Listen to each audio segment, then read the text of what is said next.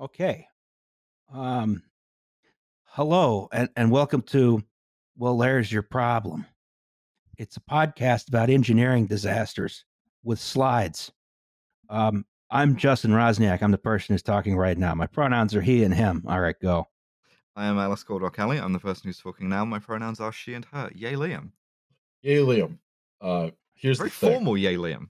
My pronouns are he, him. I'm Liam Anderson, and one of my friends just spelled karaoke, K-E-R-O-K-E. Karaoke. That isn't that like karaoke. A potato dumpling? Isn't that karaoke. The guy? That's the guy who pioneered assisted suicide, right? Yeah, Dr. Karaoke. Yeah. I just got a text that said, "Going to karaoke late? Yeah, 10 to 10:30. Damn, y'all young or something? Y'all spelled wrong." Love your friends. Speaking of doctors, we have a guest. Guest, please introduce yourself. Have a guest. Hello, my name is Tom Bowers. My pronouns are he, him, for the sake of argument. Tom, why the fuck are you here? Just like, we'll revisit this at a future time. Yeah, maybe. I've done the visiting this, and we'll kind of come back around to it at some point, I'm sure. But for now, he, him is fine. So, yes. So we seem to have... Are we not going to explain why Dr. Tom is here? Oh, we do need to explain why Dr. Tom is here. Dr. Tom, why are you here? I'm here because we are going to talk about a medical disaster. You fuckers have been asking for this forever. Mm-hmm. Yes. So what we have on the screen here, this is in fact a Therac-25 linear accelerator. This is very sort of Star Trek original series. Yeah, it's the device. They're going to put you in the device. You got too sick, and now they're going to put you in a device. Something which I would not enjoy. I'm like halfway between. This is the medical device, and this is what's inside the the vaporization chambers. I was going to say, you guys remember where they're having the virtual war. You guys remember the beginning of Quake 4? It's kind of like that. Oh gosh. Well, this has the exciting tagline. This is a reliable, high output linear accelerator featuring extra large, fully flattened treatment fields. Ooh. Looks like a big sewing machine, and it looks like they just put you under it, and then I don't know. It uses a big red flashlight, and it just sort of like knocks all the illness out of you. Is maybe the idea. I love that sort of even in sort of the early 80s, late 70s here. We've already agreed that sort of the laser eyes, laser sort of that's good for marketing. That sells a product. Oh, yeah. Also, coming in a color that just medical devices do not have this range of colors anymore. The 1970s, 1980s, sort of the end of an era for sort of interestingly colored devices and like contrast trim in like an olive. Yeah. It's wild. It's got some chromed bits, and they now they all just come in beige. Yeah, it's all beige or white. I think they'd look less intimidating if they had more design doctor's on them, office white. Yeah, I think you could go the opposite direction, right? I think if you played it up a bit, if you put me in like a jet black MRI, and you were like, this is the goth MRI. I would be a lot less scared. It has like a pointed arch in front as the entrance. Depeche Mode the entire time around there. Yeah, every time they put you near it, the radiologist is like, prepare the sacrifice, and just black metal starts playing. Yeah, all right, this is sort of commensurate with what I'm about to be feeling. Got like gargoyles on it and shit. Yes. I love the Warhammer 40k setting.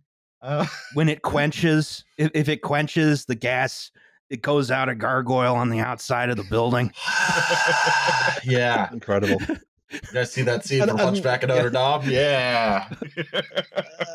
As someone who has at least some of a medical sort of radiation science degree, then that's the kind of thing that a lot of sort of radiotherapists and radiation scientists would be into. Yeah, getting into this because you really want some like hooded robes, sort of like driving music, all this stuff. I mean, it's sort of. I have sort of I do have a degree. I have a third class degree in this, and research for this basically involved relearning my entire sort of the X-ray part of my course, which had I done that at the time, I would have done significantly better. I'm the only one here who is like, I will never go back to my degree for a subject, because we've made everyone else here except me revisit their degree, and I'm not going back to law school for this. I'm not sure how I would, but I'm not going back to any of my old books for this. But so this thing is the precursor of what we're going to talk about, which is... This is the one you can still find pictures of because it worked. By popular demand, we're talking about this thing's less successful descendant, Therac-25. But first, we have to do the goddamn news. Come on. There we go.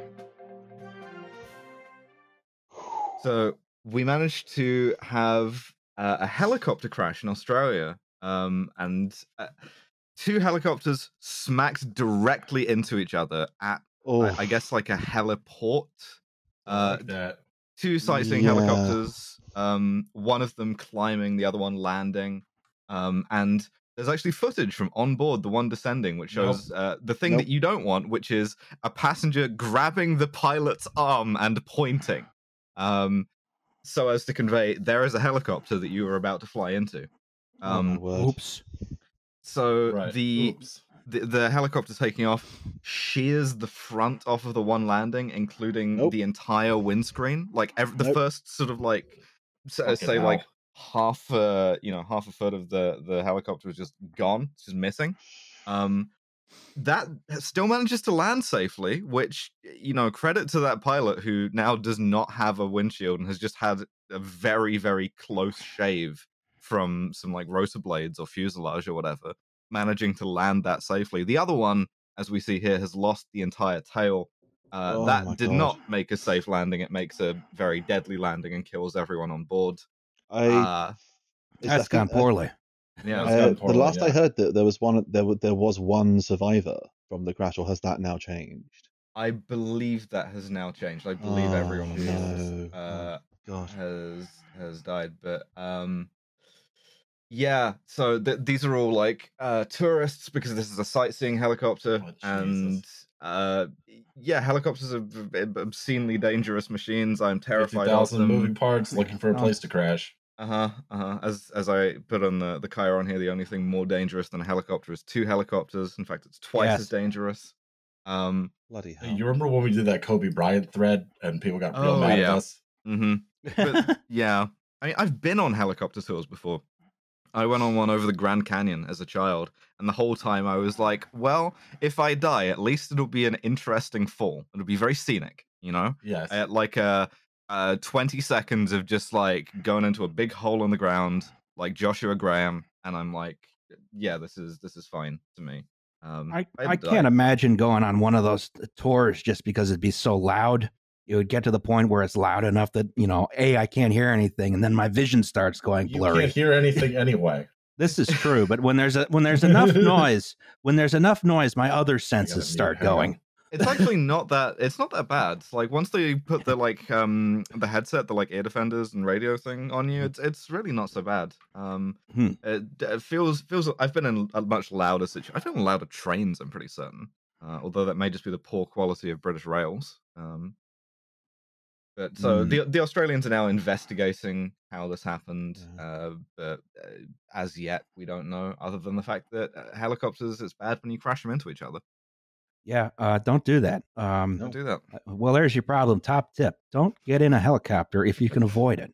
Yeah, and if you do, try to like... I mean, this is a valuable example of like passenger-assisted see and avoid, right? Not successfully, but, you know, if you as a passenger can see that the aircraft you're on is about to crash, it's probably a good thing to like give the pilot a heads up. And so, you know, very helpful.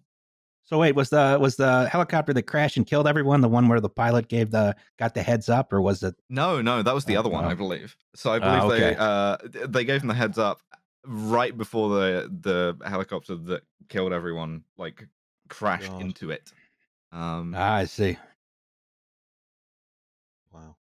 Well, yeah, that's I saw some of the stuff about the people involved, and that was pretty tragic. In other news, there's weather. Weather is occurring. Weather did happen. This is like the second instance of weather in the United States in the same week, I believe, because previously the East Coast got it, and now the West Coast had a bomb cyclone, which... We didn't get shit here in Philly. We got like a little flurry for a couple hours. It was over. Yeah. Meanwhile, Buffalo is like trapped in a big block of ice like the end of The Shining. Oh, yeah, for the second time in the past couple months. You know, it's almost as if there's some kind of climatic instability occurring here. It's like there's weather, but more often.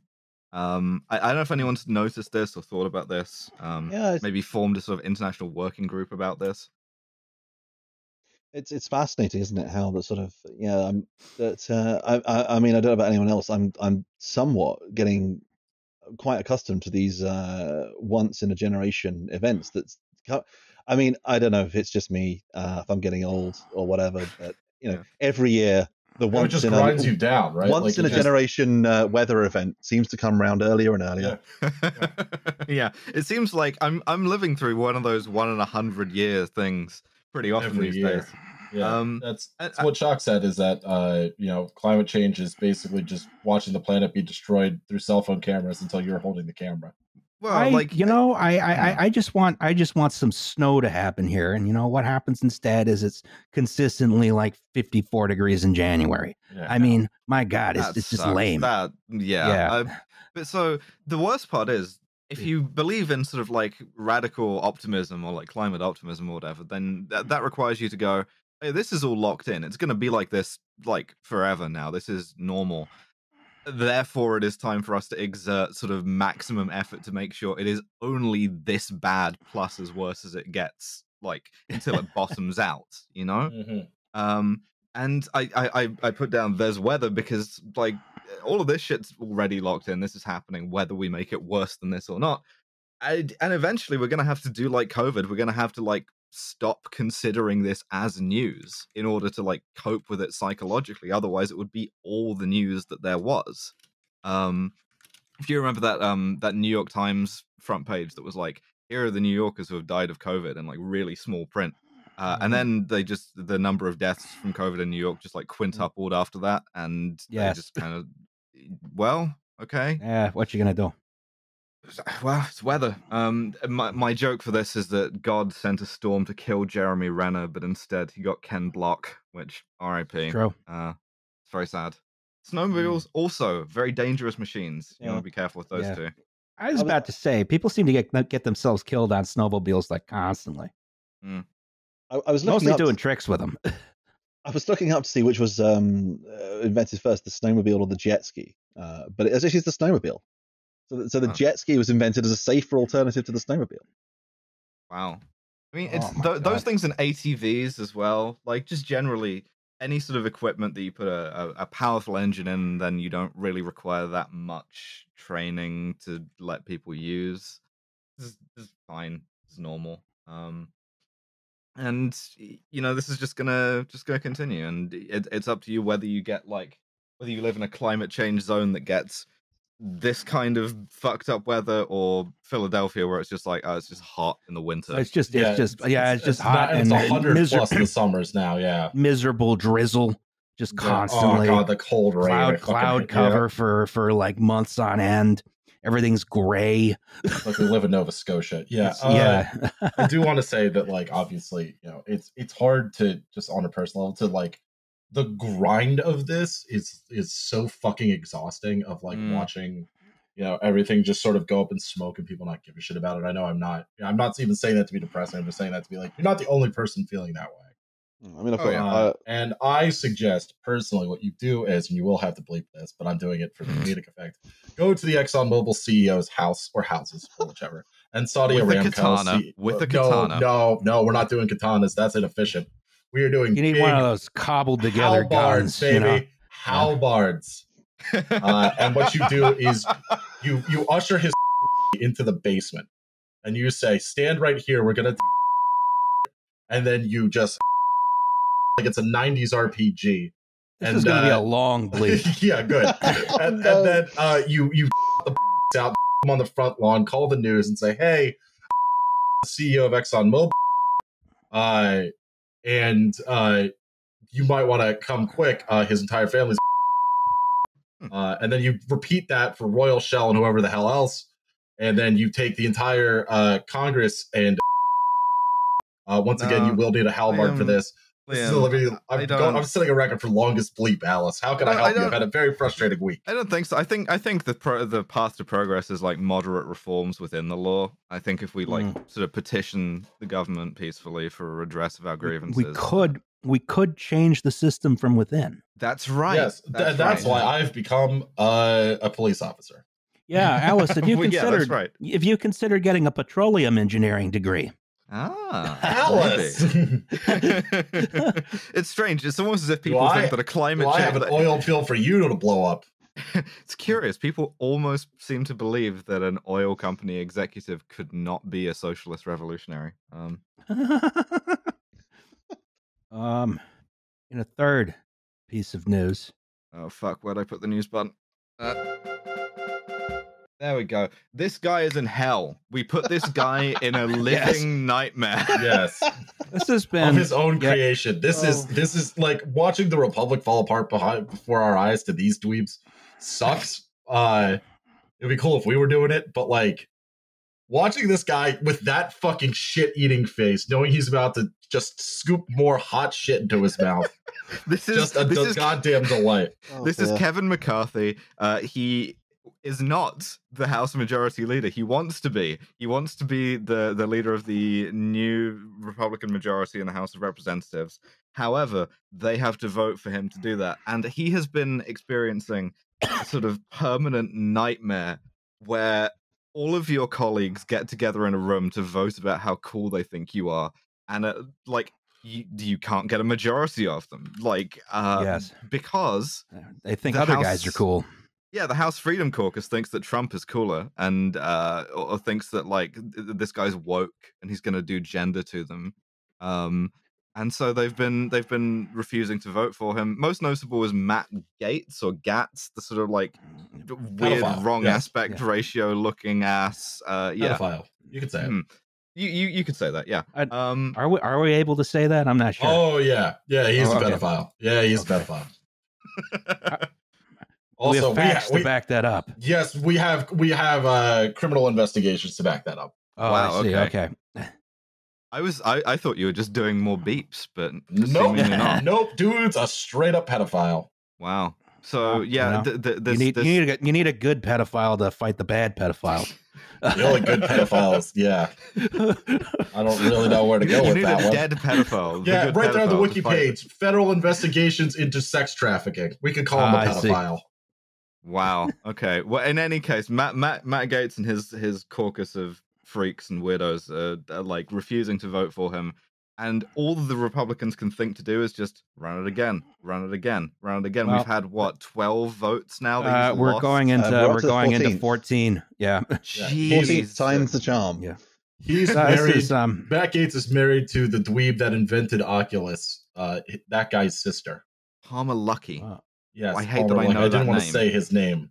I hate that I know. It's like the guy who's most recently in the news for inventing an Oculus headset that will kill its user. Yeah, kill you if you if you die in the game, you die in real life. Mm-hmm, yeah, that guy. No, what I think is interesting about this whole vote situation is that once like they elect a speaker, the entire purpose of the Republican majority will be to prevent any legislation from moving forward. So they don't actually have to elect a speaker because that has the same effect. Right. Yes.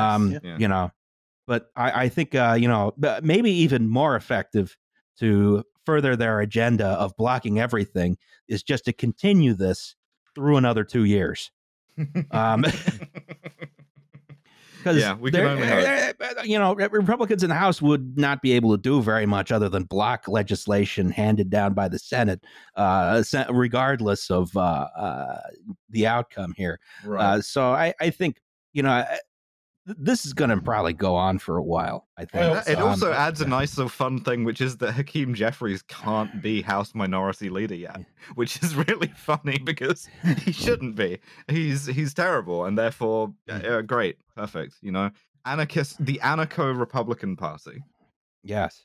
I'm sort of enjoying that we sort of had, you know, over the summer, sort of our own sort of little contest of just backstabbing and chaos with the Tory party leadership election. It's nice to go across the pond to sort of just, you know, once again, America just does things bigger. So, you know, it's lovely to see sort of someone else's completely impenetrable internecine process for selecting things. Do they have to, how do they vote? Is it sort of computerized, or do they have to sort of stand up and walk through a lobby? Oh, you have to stand up while a guy calls your name and say aye or nay. This is why Kristen Sinema did the sort of like sassy thumbs down thing. I think it depends on what the vote is. Right. They do have buttons at their desk, right, I believe. Okay. But some votes are, I don't know what they call it, like a roll call vote or something, where, yeah, you have to physically go up. This is great. They were getting upset that the Democrats were sort of drinking in the chamber or something. They were bringing popcorn, which that's what I would be. A couple of them were drinking. I would be drinking. I would start dipping again and just spitting at a cup, being like, "Y'all ain't voted yet, huh?" Like you wouldn't even have to use a cup, because I think Congress still has like congressionally mandated Civil War era spittoons. I think if you were paying attention at our live show, you would know that they do. Yeah, I'm gonna say, Alice. You know, I was 70% aware of that live show. It was mostly chants, and to be honest, yeah, you fuckers love a chant. Yeah. Apologize for not getting recording of that. But anyway, sorry. We did try, just so you know. Yeah. The net effect of this is we're just not going to get any post office renamed for another 2 years, you know. We cannot Justin G Rosniak like post office 3rd August in October to be you know, say the 3rd August in October, buddy. Yeah, the 3rd August in October. The 3rd August National Time Day. Doing great there, huh? National Calendar Literacy Day. I'm in such a frame of mind for this. Yeah. This is the sort of 1000 and something day of March 2020, so I mean at this point yeah. It's been 2016 for a million years. It's been 1 week, etc. You know that song came out like 23 years ago this week. Oh no! Oh, wow. Can we launch a Fetterman to make the 3rd August in October National Well There's Your Problem Day? I think he'd do it. Try. Oh, yeah. We could ask him. I mean, yeah, that song turns 25 this year. Sorry. Wow. Ugh. Love Barry. God, we're old. Anyway, it'll probably be another 5 years before they elect a speaker, and I, for one, am here for it. I think it's very funny. Absolutely. You know, just want to watch those numbers go up, you know. Anyway, that was the goddamn news. All right. What are we doing here? Okay. Ooh, pretty colors. Pretty colors, yes. This is the only bit of my day job I get to talk about here. So this is nature's. Okay. Yeah. We'll. This is nature's own engineering disaster. This is cancer. This is the thing that I think I have every time I get like a slight twinge anywhere. Yeah. So this is cancer. So on the specifically. On the left, this is a what's called a ductal carcinoma of the breast, and on the right is a Hodgkin's lymphoma. Oh. I'm not going to go into the too much into the specifics of those cancers exactly, because each of them is at least a sort of 3-hour presentation. So basically, cancer occurs when there are. We have to ask ourselves, what is cancer? What is cancer? So cancer basically occurs. It's a tropic. God damn it, dude! So it arises when there are failures in processes during cell replication, and this is basically occurs in one of two ways. You either have mutations that are present from birth, and those are called germline mutations. So like the BRCA gene, right? Like BRCA, like Lynch syndrome in bowel cancer, endometrial cancer, and then somatic mutations, which are ones that occur sort of throughout life. You acquire them as you, the older you get, the more things can go wrong. So I've put recapping a bit of basic biology here, but given that the standard for basic biology has been set so low, our viewers, our listeners, the standard beneath even that. I mean, yes. The less I know about how my body works, the happier I am. This is where it gets kind of terrifying, because this is when you find out that a lot of stuff is kind of it's all under the control of sort of proteins, and there's no fuck those guys. Jesus, oh my God, Christ. It's not really a sort of conscious process, and even less than that, it's literally just due to like. These things have to be folded in a certain way. You think that you're like a guy? Wrong, incorrect. You are like 15 trillion little like miniature guys, and they're all doing their own thing. Your body is firmware. You are at best a sort of unruly democracy of like a lot of other shit flora, going on. Yes. Yeah. And everyone sort of has to march in the same general direction. If we think of the body as the Stanford marching band. You think of the body as the House of Representatives, right? It has to elect a speaker. Your dumb brain is the speaker. You think of the body as one of several armies marching to the Crusades. This is why I'm sacking Jerusalem. Don't loot wherever it was, Constantinople, yeah. Next slide, please. Hey, I recognize this guy too. Hey, it's this guy. It's everyone's the dumb parts that make us up. Everyone's favorite character from Jurassic Park. Yes. This is DNA double helix, and it's so DNA is sorted in chromosomes. In humans, there are 46 paired, and then sex chromosomes in varying combinations. It's composed of four bases, and these when they're assembled along the sort of the structure of the DNA, they're in triplets, and those triplets tell the molecules that are involved in replication, those are called codons.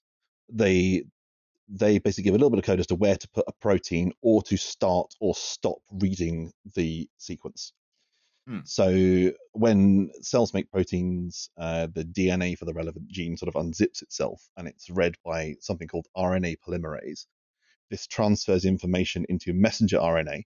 So this is mRNA. This is messenger RNA, mRNA. So the mRNA vaccines for COVID are sort of a bit of a shortcut. So when they're injected, they go into cells, and then the ribosomes in those cells reads the mRNA, and it's got all the different building blocks. So think about it like sort of Lego bricks, for instance, and it tells it which Lego brick to sort of stack on top of the other one. Your body's dirtbag programmers. Your body's IT department. It sounds a lot like a tape drive. I mean, yeah, not dissimilar. It's basically just gives it the set of coding instructions. Which are okay. Bulk storage is okay. You don't need instant access to every file you have. Tape drives make sense. Shut up. It's okay for this. Imagine solid state DNA. It'd be a hell of a lot more complicated. Oh, I'd be running so fucking fast. It'd probably be more reliable though. Yeah, that's probably a good anime. That's probably a good anime plotline. Let's face it. Yeah, maybe. Yeah. You encode, and then the sort of it gets to the stop. This has a start, what's called a start codon and a stop codon. It gets to the stop, and the sort of protein sequence falls away. And because of the ways in which the molecules in the proteins interact within the cell environment, it folds itself. So this is one of the things that like this is why I'm the opposite of you, Justin. I like knowing more stuff about my body on the basis that. This is incredible. We made a computer out of meat. This is the reprogrammable, self-programmable meat computer, and it's made meat and electricity. Yeah, and you plug enough electricity into this meat, and it fucking paints the ceiling of the Sistine Chapel. Like I do not like how you get from. Why I didn't study biology, buddy? Because it rules. Because it rules, and you're afraid of your own greatness. This is. No, I think. Alice, I think if anyone has never been afraid of its own greatness, it's me. I am the most arrogant piece of shit you can imagine.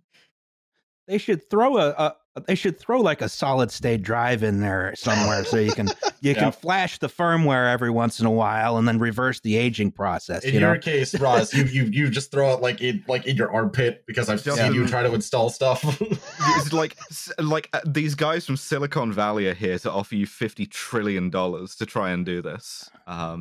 Because they're all afraid of their own aging. Trillion, please? Yeah, sure. You just got to tell them that there's like a smoothie you can drink somewhere that's going to make all of this work faultlessly forever. And I was thinking you could do it. Apply to it. You could do it with some kind of picture. Yes. But you got to hide it in your house somewhere. Is the thing. It's unfortunate. I would recommend not looking at it. Yeah, don't look at. I don't understand. I've never read the book. Why can't he just throw a sheet on the thing? That's what I always thought. Yeah, for like years. Oh, okay. Well, then you should have put it in the drywall. That's bad. Yeah, you got to think smarter. Yeah, make it difficult to access. So hurriedly trying to salvage this, right? So DNA. So DNA makes the proteins. DNA is the code for the proteins, basically. And so when cells divide, there's potential for errors to occur. So next slide, please. We'll talk to next. Proteins folding like in themselves. When that goes wrong in a different way, that's some shit I'm really scared of. That's prions. That is prions. Yes. I also wanted to say the other thing Dorian Gray should have done is just waited longer to look at the picture, and they'd be like, "Wow, I'm a cool skeleton." Other than misfolding prions, what you can do also that fucks up is you can just go, just do these proteins, fold them right, but like in the wrong order, in the wrong place. Fold too many of them, too few of them. I have a question. Yeah. I never really understood what folding at home was. I ran it for a while. Is that related? Yeah, yes, that is related. That is to do with the way that that was sort of, as far as I'm aware, looking into the way that proteins folded in mutations in different kinds of cancer. So not talking about prions here, but talking about the ways that sort of when cancer gene encodes a protein, and we'll kind of come on to this. It's often a case whereby it's sort of half of one protein stuck to another protein, and then it folds weird. And so the folding at home thing was basically sort of running sort of multiple sequences of these things, and in a simulated environment, seeing how they fold, with an idea of sort of being able to sort of target specific therapies at different parts of that coded protein. Interesting. Okay, thank you. That's all right. And you can unfold these proteins again if you wanted, most notably by cooking, which is what makes your meat safe to eat. Yeah. That's is that a fucking joke? I am out of my mind. Meat's got proteins in it. Like that's what makes meat. And so if you want to, like, one of the reasons why eating raw meat is very bad for you, right, is because it's got a lot of like proteins which are folded into the state that they're supposed to be in for being in muscle tissue, which is, and you have to break that down, right? Yeah, you denature them by applying some combination of heat, Bernays sauce, things of this nature, until you obtain a tasty snack that you can just digest. Just vampire the nutrients right out of. Biology's amazing. And also this takes place, and this needs a very tight range of conditions as well. That's why. So one of the things I get really irritated this time of year is sort of the whole sort of thing. Oh, you should detox, or you should eat this sort of thing because it's an alkaline diet or something. I was like, no, juice cleanse. Yeah. Sort of saying, you can defeat cancer if you make your body into an alkaline environment. It's like you literally cannot make your body into an alkaline environment, and if you do, you will die. Because several million years of evolution has gone into maintaining a very specific and very tight range of pH within the body. So the sort of normal range is 7.35 to 7.45. If you go much outside that, it will kill you. And that's because the proteins don't fold properly and the enzymes that are required to sort of break things down or go through other processes in the body just don't work. The risk, if you had an alkaline environment in your body and you touched a normal person, you'd turn into a sort of school science fair volcano. Yeah. Yep. Just as the full Mentos and Coke. That's it. We, you know, it does happen sometimes. We don't. That's never happened as far as I'm aware. The medical industry is covering up spontaneous combustion by Diet Coke and Mentos. So the cell goes through basically through phases, and what it does is it has a rest phase, which is called G0, and it's not undergoing any sort of division at that point. And then it moves into a growth one phase when there's a need for it, and that's usually sort of cells, you know, depending on where you are in the body, different cells replicate at different rates. Some of them just don't replicate at all. So things like your most of the sort of neurons in your brain, the cells in your ear that have the cilia that control the that does for reception hearing, and the sort of the cells in the retina in the back of the eye, they don't divide at all. Once you've got them, they've got them and they're fixed, and that's it. Those Silicon Valley guys are outside with another $50 trillion with like a project to try and get those to start growing again. I mean, I'm not gonna. There was an interesting thing about sort of retinal implants I read recently that was absolutely horrific, but that's another topic. So if there's like a tissue injury, something like that, your skin cells, your soft tissue cells underneath will start to replicate, and those are under the control of chemicals called cyclins. So if you, and there'll be sort of lots of those released. If there's you cut your hand, and there'll be cyclins released locally and then globally to start to sort of cells they're replicating, both sort of tissue cells to heal up the injury and also things like immune cells to go in there and sort of clean everything up. So then you get the synthesis phase, which is then it progresses on to the next stage of replication, which is the growth 2 phase, which is where the cell just sort of bulks itself up to prepare for division. So it starts making copies of within the synthesis phase, it makes a copy of all of the DNA in the cell to make a sort of additional copy of each chromosome. And then in the growth 2 phase, it's making more organelles. So the organelles are like the little things like mitochondria. Mitochondria, like the powerhouse of the cell. Mitochondria, the powerhouse of the cell. It makes more of those, so it'll basically, you have enough to sort of power the 2 cells. And at that point, the cell basically has to show it's working, and I've said sort of submit its code for review, because I think that was a phrase that was in my head at the time. So it has to sort of print out all of its code, and does show code reviews, of course, yes, for the code review. Elon Musk cell that comes around. Yeah, well, not even a cell. This is under the control of another protein. This is called a protein known as PUMA, which is coded from a gene called P53. So PUMA is the P53 unregulated mediator of apoptosis, and it checks all of the DNA at that point and makes sure that basically it's done a good job of coding everything on those chromosomes.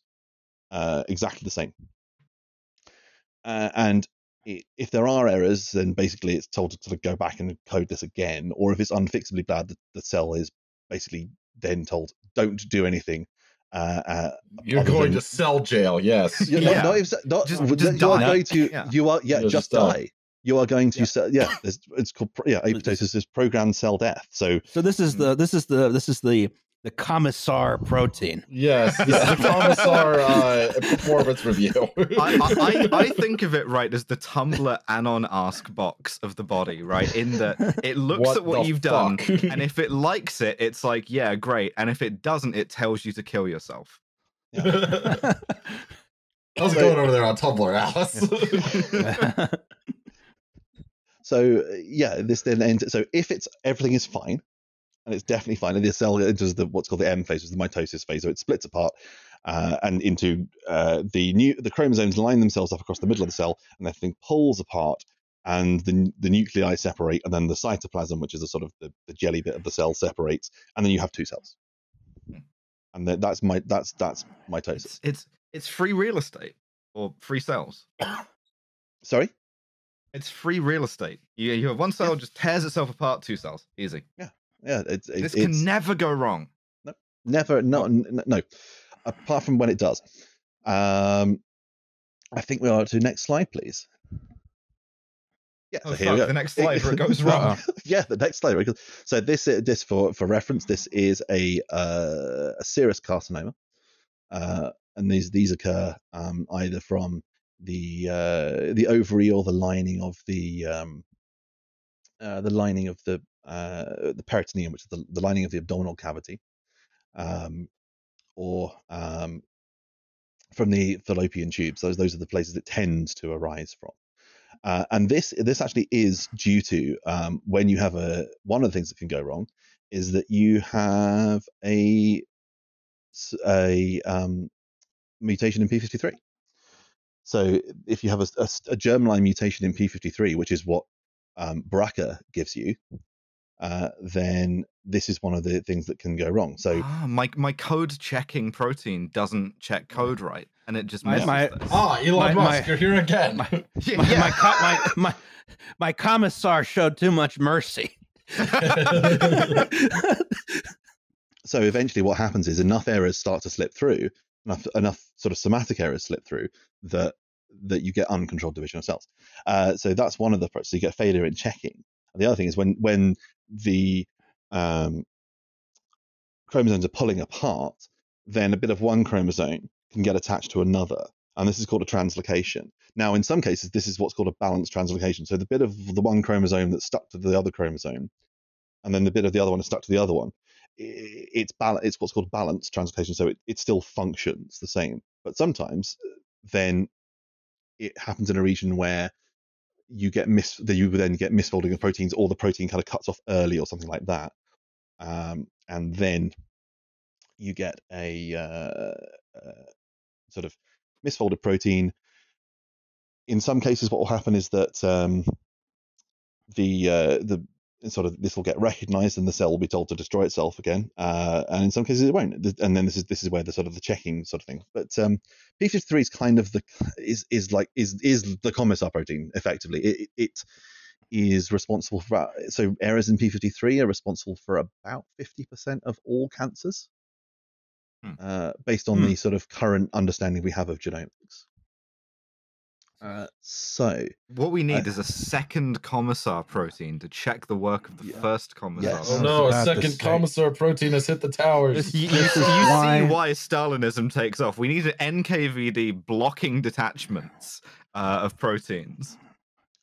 Well, I think the NKVD also had commissars, and commissars all the way down. You know, I was about to say. So you really need one sort of. You just need the 7th Army at Stalingrad. Biological Stalin.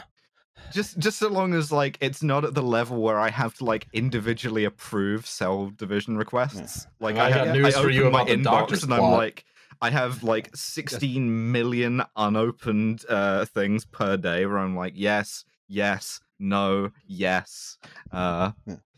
Alice, let me ask you a question. The development of the body is a lot like the development of the Soviet Union. How many unopened emails do you have right now?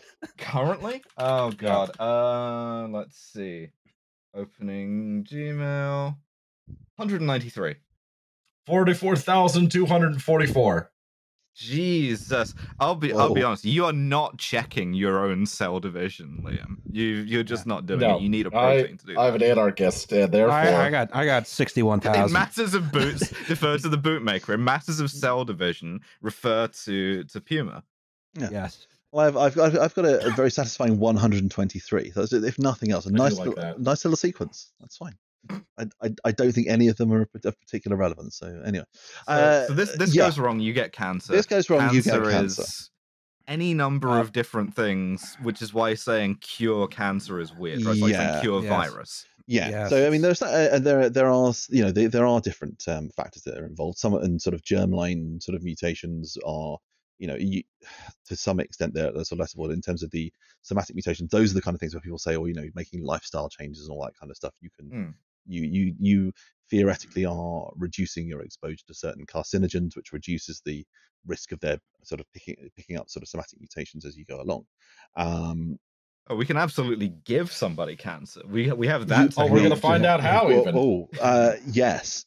So in terms of what we can do to treat cancer, the body itself does recognize malignant cancer cells and will try to destroy them using the immune system. So this is using mostly the sort of T lymphocytes, which are the things that are involved here, the sort of cytotoxic T cells, and what as the cell acquires mutations, it expresses. It's the next slide, Justin. Yeah, it's the next slide.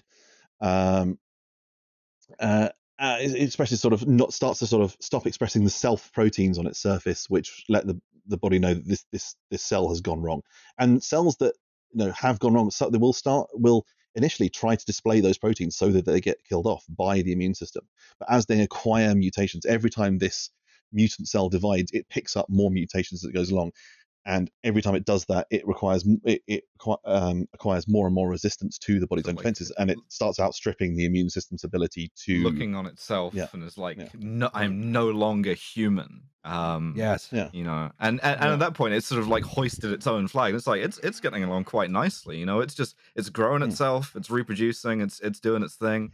But unfortunately, because doctors hate fun, and God forbid women be allowed to do anything. Merely because this will kill a person, they're like, no, you're not allowed to do that. We have to stop you from doing this. Yeah. So we do have treatment. So the broad sort of things that we have to do, there are sort of non-chemotherapy medications. So a lot of cancers are things that are arising in endocrine organs, so organs that produce hormones, and they arise from cells that are under the control of hormones. And so we can do things that block or downregulate hormones. Those things, like in breast cancer, a lot of things are estrogen sensitive, or in prostate cancer, testosterone sensitive. So you can use sort of. This is why whenever you choose to alter your testosterone or estrogen levels, they will give you a little handout that tells you, amongst other things, this will increase your risk of certain kinds of cancer. Exactly. Which, so you change. You do change. Yeah. Growing the tits, don't care. But it's nice. It was nice of you to warn me. I'm going to disregard that warning, but thank you. But it will also. It will. While it may increase certain types of cancer risk, it'll actually decrease others. Yeah. Not a lot of trans women with prostate cancer. Some, but not many. No, and it is the same medication. And this is, of course, on a slight tangent, why you get sort of certain individuals who will talk about, these are cancer drugs. These are hard, like, so many people die after using these drugs. Well, yes, because the majority of people have cancer. Mm-hmm. But to a certain extent, this is actually for sort of hormone cancers under hormone control, very successful. So for sort of people with lower grade prostate cancer, who they'll have monitoring and stuff, and beyond sort of testosterone blockers, and they'll do well for several years before it starts running into problems on just suppressing testosterone. Not only is your cancer very well controlled, but you're also achieving femboy aesthetics, which is classic. As far as I'm concerned. I'm sorry, your only treatment is forced feminization. Yeah. Oh no, doctor! Don't tell me that. And then sort of the other thing that sort of, I've got to change the order around I wrote these in, because I think the other thing that's sort of pretty easy to sort of understand is sort of surgery. So, we cut the cancer out and hope that we've sort of done that with enough of a margin of normal tissue around it, and before it spread anywhere else. So, I didn't say up top, but I just said my job, I am a histopathologist. I'm a trainee in histopathology, and that most of my job is looking at lab specimens and sort of deciding on what sort of cancer someone has, and grading it and staging it, and that helps then people sort of at the sort of team meetings then decide what's the best sort of form of treatment, and then also looking at specimens whether someone has had their cancer excised and saying, yeah, there's sort of a margin of sort of 1, 2, 3, 4, 5. The margins are tiny. We're talking about here. Sort of. What is considered sort of acceptable margins for sort of some cancers is sort of 1 millimeter of normal tissue around it. But if it's a clear margin, it's a clear margin. It's sort of like you're applying a sort of a paradigmatic change to the cancer. The cancer is just like replicating itself, having fun. And you're like, I am an organism that exists on a macro scale rather than a micro scale. Therefore, I can cut you off and throw you into the bin. And you can just like exist there and die. So into paraffin block slides in my case, or the bin eventually, the bin in a controlled manner according to not just into like an open like mesh waste basket. Yeah. No, it's just bins all around the hospital full of masses of bleeding flesh. Shit out, baby. in the operating theater, the surgeon's setting up a little basketball hoop and doing like a 3-pointer with like an excised tumor into the bin. I mean, I should say I am actually an ex-surgeon, so I switched career paths, but I can't really speak for that sort of what has gone on in operating theatres that I've seen, because one of the things I have to sort of say, Barry, you know, sort of appear on this is you know, I have to sort of any comments made are, of course, you know, in line with GMC guidelines, and all disposal of tissue does take place in accordance with the Human Tissue Act. I know, which sucks, by the way, because it means that if you get a genital reconstructive surgery or whatever they're calling it this week, they won't let you keep your balls in a jar. They won't let you turn them into like a little Newton's cradle or anything. You have to send them to me. So I look at them and I go, so I, you know, and take a section of them and look under the microscope and go, well, you know, at least these were fine. And you did not have cancer at the time that they were removed. Beautiful. So you know, I was hoping to have like a nerd's like desk toy of these, you know. Yeah. The good news is congratulations on your affirmative surgery, and the better news is you didn't have cancer when you did. So we've got drugs, we've got surgery, yeah, and then we've got another category of drugs. I mean, now we get into this. This is the sort of section that is effectively, this is the things we found out through war crimes section of cancer treatments. Oh boy! So, chemotherapy agents. Most chemotherapy agents are essentially like, I mean, all drugs are poison, but chemotherapy is kind of poison. It's literal. It's really bad poison, and. You know, a major class of these are derived from a chemical called mustine, which some people may have heard of. Yes, because FDR, in a sort of strange move that doesn't get talked about much, moved a shitload of chemical weapons to the European theatre of operations, and particularly the Italian front, just in case when they were pushed a bit too hard, the Nazis decided to do chemical weapons and the US had to retaliate. And this led to I may have this entirely backwards, but the bombing of ships in Bari Harbor in Italy, which were filled with mustard gas, which is a vesicant. It causes blisters. And this sort of dispersed over the town, killed a bunch of people, would be an episode in itself. However, one of those sort of like long cross-section studies figured out that, hey, in Bari, not a lot of people got a lot of cancers for a long time because they had been exposed to mustard gas or some component of it. And sort of from there, it was sort of derived that, hey, maybe we could use something like this. Maybe we can just gas people and they won't get, you know, or their cancer will like go into remission or something. So it basically worked. So it works by destroying fast replicating cells. That's what it acts on. It sort of, that's why a blister agent affects the skin and like the inner lining of the lungs and stuff. Yeah, skin, lining of the lungs, mucous membranes, anywhere where there is. So skin has a rapid turnover, mucous membranes everywhere have a rapid turnover, and cancer cells have a rapid turnover because they're not constrained by the body's own sort of checking mechanisms. They've gone beyond that. They just replicate. And it's why that there are sort of such dramatic sort of side effects, those sort of hair loss, immune compromise, infertility.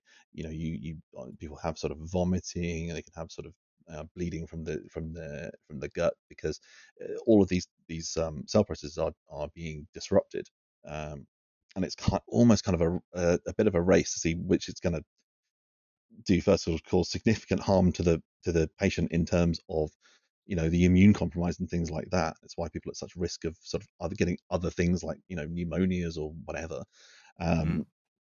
versus depleting the cancer cells. And it's often used as a sort of an adjunct. So things like a lot of the breast cancer things that I see, whereby people have some rounds of chemotherapy to shrink the tumor down.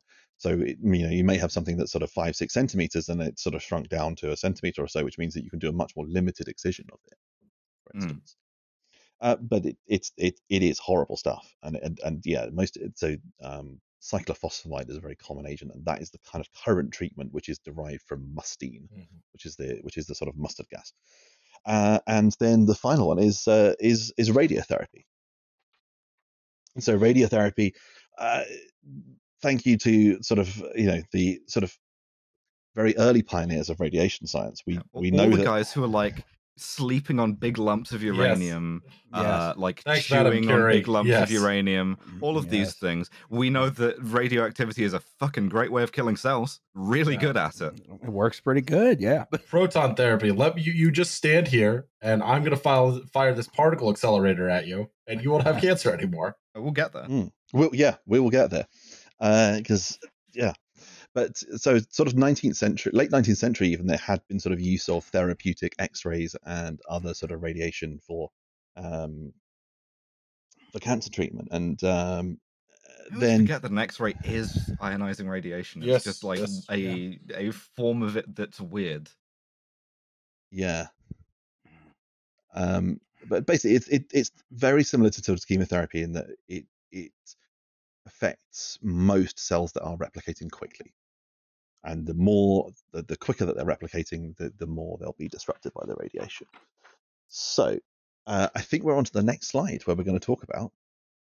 This is also how cancer treatment causes huge headaches for structural engineers. Line everything in lead. Simply no worry about it. You got to design a room with like several feet of concrete or lead. Yeah. Don't let your kids lick it.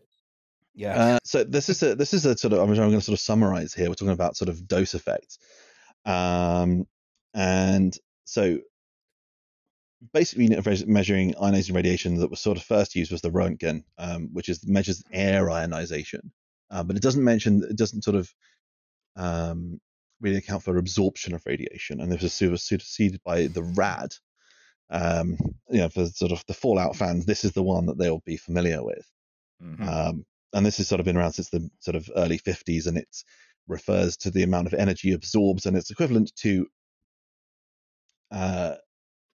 100 nanojoules per gram of tissue.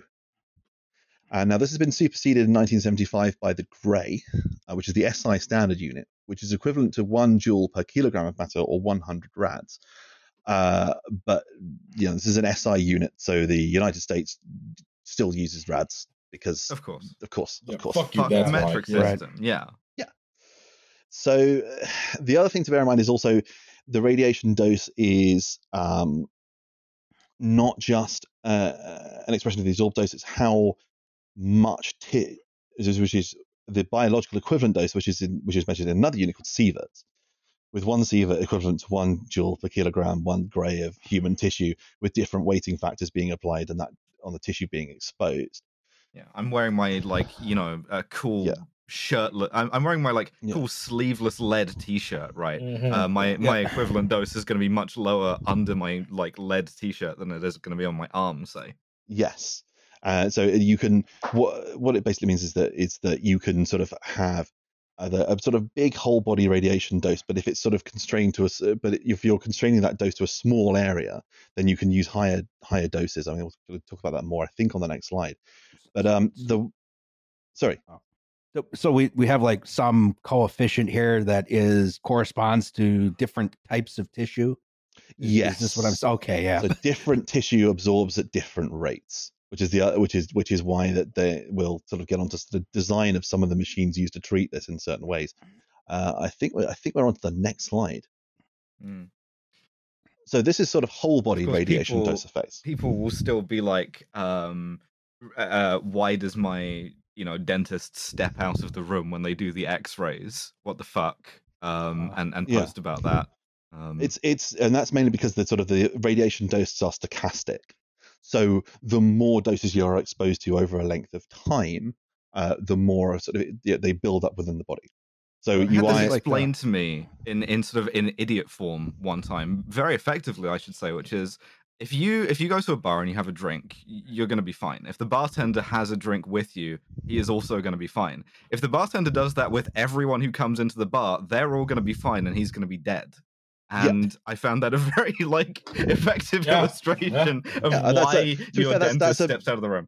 That if that's the sort of illustration that I'd had sort of during my medical imaging science course, then I might have done sort of better. That also that would have required me to have not had undiagnosed ADHD and not got hopelessly addicted to EVE Online. The killer on both counts. Yep, that's a way to Yeah, that's a way to waste a lot of time. Yes. Yeah, it's. I mean, you know, I could have been doing sort of, you know, boring work spreadsheets, but I was doing exciting combat spreadsheets instead. I've always been afraid of touching that game because I know I'd never be seen again. No, you wouldn't. No, you wouldn't. I've seen you play goddamn, what's it called? What do you like? Factorio. Yeah, there we go. Yeah. Yeah, no, I don't want to touch that because it feels like it's a, I'm sort of coming up to my sort of, well, I'm sort of in the process of doing my final exams for the however many time it is when this goes out. But yeah, I just have to sort of steer clear of that stuff for the time being. Medicine in general just seems like one of those things where it's like, you're really good at homework, so we gave you some more homework. You like doing exams? We got 50 more of them, and they're all incredibly important. Yeah, and not to mention that it's like, you have to pay for them yourself as well. Oh, of course. You know, it wouldn't be a profession in the United Kingdom if it wasn't incredibly unsustainable to like do. No, if it's value. It's the thing that sort of people, sort of on a slight tangent, always seem to think, oh, your hospital pays for that, don't you? So it's like, no, they don't.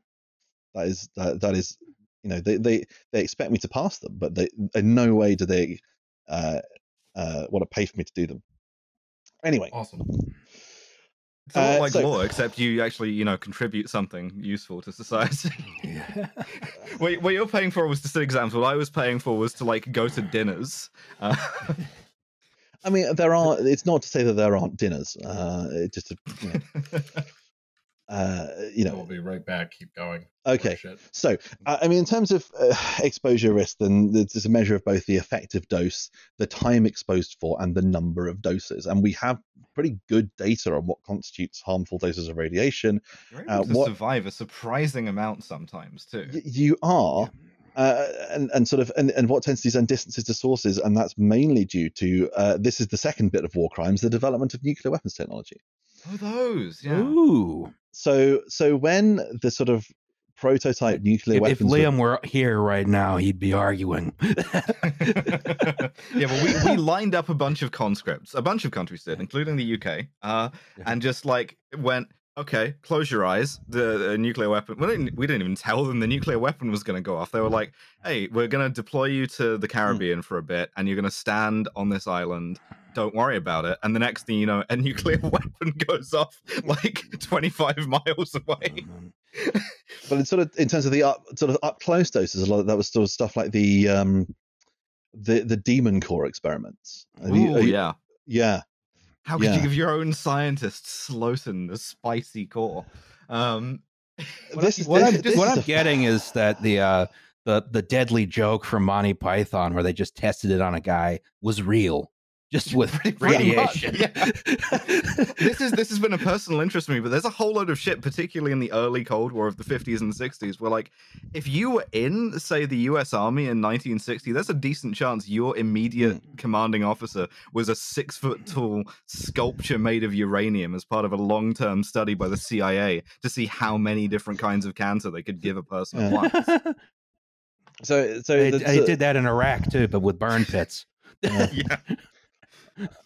The demon core is sort of a fascinating bit of thing because it's basically two big hemispheres of plutonium with sort of on a shaft and then shims inserted at sort of every sort of few millimeter intervals, and they sort of remove these one at a time to see at which point this thing starts to react with each other. So critical. Yeah. And there are two incidents that occurred, and one of which was when everything sort of fell out by accident. And then the second one of which was that someone had kind of invented their party trick of they'd get everyone in. Slotin, yes. Yeah. Everyone in to, get everyone in to demonstrate, you know, and say, look, you know, we go moving the, this is where they, you know, we've got the Geiger counter here, and this is where it starts to go clicky. And he just flick the shims out one by one with a screwdriver, until he unfortunately flicked all of the shims out with the screwdriver, and the top half went on the bottom half, and he sort of dived over it to sort of nice of him considering managed to sort of prize these two things apart, and then sort of having calculated where everyone else was in the room relating to him, and the sort of there was a as I understand it, there was a sort of an army colonel or something sort of standing behind him. So they had an idea of how much radiation sort of his entire body had absorbed, and then how much the guy behind him had absorbed. And then I think there were two other people in the room and how far they were from the source when the thing went critical. And that sort of gave some useful information. And then the other useful information was how long it sort of took the... It took him to sort of die after sort of going off radiation sickness. Yes, this is one of the worst ways. So this is down the bottom of our chart here. So yeah, this is sort of, you know, this is the absolute sort of this is lethal dose of radiation over a very short period of time. There's no pleasant radiation sickness, obviously, but you read like accounts of some of these things, and like this will come up when we do Chernobyl as well. But some of the time it's like, I had what I thought was a cold, right? And then the far end of it is this thing where it's like, okay, the Chernobyl miniseries was not accurate, like in terms of you don't turn into like a big piece of like melty beef jerky, right? But it's like uniquely unpleasant. Yes. And it also takes a long time as well. Like as we see here, measured in days. Yeah, it's extremely grim. So that's that sort of whole body doses. So when radiotherapy is formed, we're only talking about a very small volume of tissue being targeted. So while higher intensity amounts of radiation are used, it's under normal circumstances only being applied to a very small amount of the total body tissue, and the adverse effects are limited. It's not to sort of say it's completely eradicated, because it's not. And in cancers that are treated by radiotherapy, patients will often have temporary effects in terms of immunosuppression and can get secondary cancers as a result. So the most of common of which is something called angiosarcoma, which is a tumor which is sort of a blood vessel, effectively it's like a blood vessel forming tumor, and it's not nice and it does not do well. One thing that's sort of noticeable, invented by big radiation, so you'll do more radiation treatments after getting radiation treatments. What's interesting to me is the extent to which there is sort of like very obvious feedback from radiation for a lot of the time. Like I mentioned, people not knowing that they had radiation sickness before. We've talked about that in Guyana and stuff. But like a lot of the time, radiation workers and stuff will know very clearly that they have been exposed to something, because not only will there be like a bright flash and you'll taste like metal, but like a lot of accounts of people who have died of like acute radiation sickness, radiation syndrome, whatever they're calling it now, have been like, yeah, they just know immediately that you have been heavily irradiated because you can feel it happening to you. Yes. And the same thing is true on low doses. Like there is an X-ray feeling you can get. Like if you sometimes imagine like that scales up. You have to imagine, even if you're sort of like precisely targeting the big Dr. No laser. It's not Dr. The big Goldfinger laser at you. Yes. So I think we're on the next slide. Yes. Right. So the animation. Lego. We have a cool Lego diagram. We have cool Lego. We have a cool for, you know, is it can we say Lego? Connecting. Yes. I think we can say so. Yeah. Okay. A social democratic brick. Danish brick building toy diagram of a radiotherapy suite. Yeah, and as Justin was alluding to earlier on, there's this sort of wall around of sort of very thick concrete or lead, or sometimes concrete and lead, and a big corridor with a big door at the end of it, and there are no windows between the between where the operator sits and where the therapy happens. I like the extra line, like a sort of like a light trap for film, where it's like, well, I mean, it's very applicable to radiation, but like, where it's like at some point in the distant future, archaeologists will look at this and be like, this was clearly like a ritual chamber of some import. You know, it has like a sort of has a mysterious arrangement of passages and very thick walls. Well, it's the labyrinth, isn't it? It's the labyrinth of Minos, which is sort of, you know, just a very complicated palace design, but to sort of people who've come out of the Bronze Age collapse, and it's. You know, this is to contain a beast. Going very sort of ancient aliens and being like the system of passageways and like inlets and pyramids to let your pharaoh's car escape is actually an ancient radiotherapy suite. Yeah, I was about to say that. Yeah. So why do you think they built them so heavily? You know, really high energy radiation. Yeah, we're talking like neutron star. Yeah, this is particle accelerator. Yeah. So here, so what we've got, we've sort of two main therapy sort of sources here. We've got either got spectrum radiation, so that's sort of X-rays and gamma rays, or particle therapy. Both of them require the use of this thing called, which we sort of alluded to earlier, called a linear accelerator. So you know, people sort of thought about, you know about sort of like your CERN kind of thing, as I think about a particle accelerator being that, but this is a particle accelerator. So you have a gun that's fired sort of as an electron source, and then the reason for this sort of on and off sort of rotating diagram is you have sort of multiple magnets set at different electrical potentials, which accelerate the electrons, and it's essentially sort of relativistic, about a millimeter wide, constrained in a narrow beam, with the electromagnets, and we measure the energy in which these are generated using something called electron volts. So an electron volt is the energy required to accelerate one electron through an electric potential difference of 1 volt in a vacuum. These are going through, like, you know, in a video game where you have to like sort of like lines on the floor that like light up and flash with a big arrow that like speeds. Yeah, this is wipeout for electrons. Yeah, exactly. Yeah. So they're just going faster through this beam, and then the majority of the accelerators for sort of imaging work in sort of for taking X-rays for sort of, you know, you need to get a chest X-ray or something that's sort of in the kilovolt range, kilo electron volt range rather, and in the therapeutic range we're sort of talking about the sort of mega electron volt range. So the beam itself can be therapeutic. So that's what we're talking about particles. So that you can move the beam around sort of using. These are called like the scanning. These are referred to as sort of throughout sort of terminology we're using here as scanning magnets, bending magnets, or sort of some people just use the term wigglers to sort of move the beam. Yes, thank you. Finally, the bad and naughty electrons get put in the electron wiggler. Yeah, they get put in the electron wiggler, and that wiggles the beam around, and they sort of focally distribute the beam energy across an area. So the way this is sort of set up, they sort of go in a sort of a grid or whatever, so it sort of targets the tissue, and it does that. The indications for these are that if you've got stuff that's kind of on the skin surface, then you can sort of use sort of X-ray therapy for that, because the skin is quite good at attenuating X-rays. So X-rays are kind of you can't really treat stuff at depth with X-rays. Whereas with an electron beam, you can actually target the depth at which you want this thing to hit. So the electrons will kind of miss stuff on the way in, but then hit a cancer that's, say, a couple of centimeters under the skin. Wow.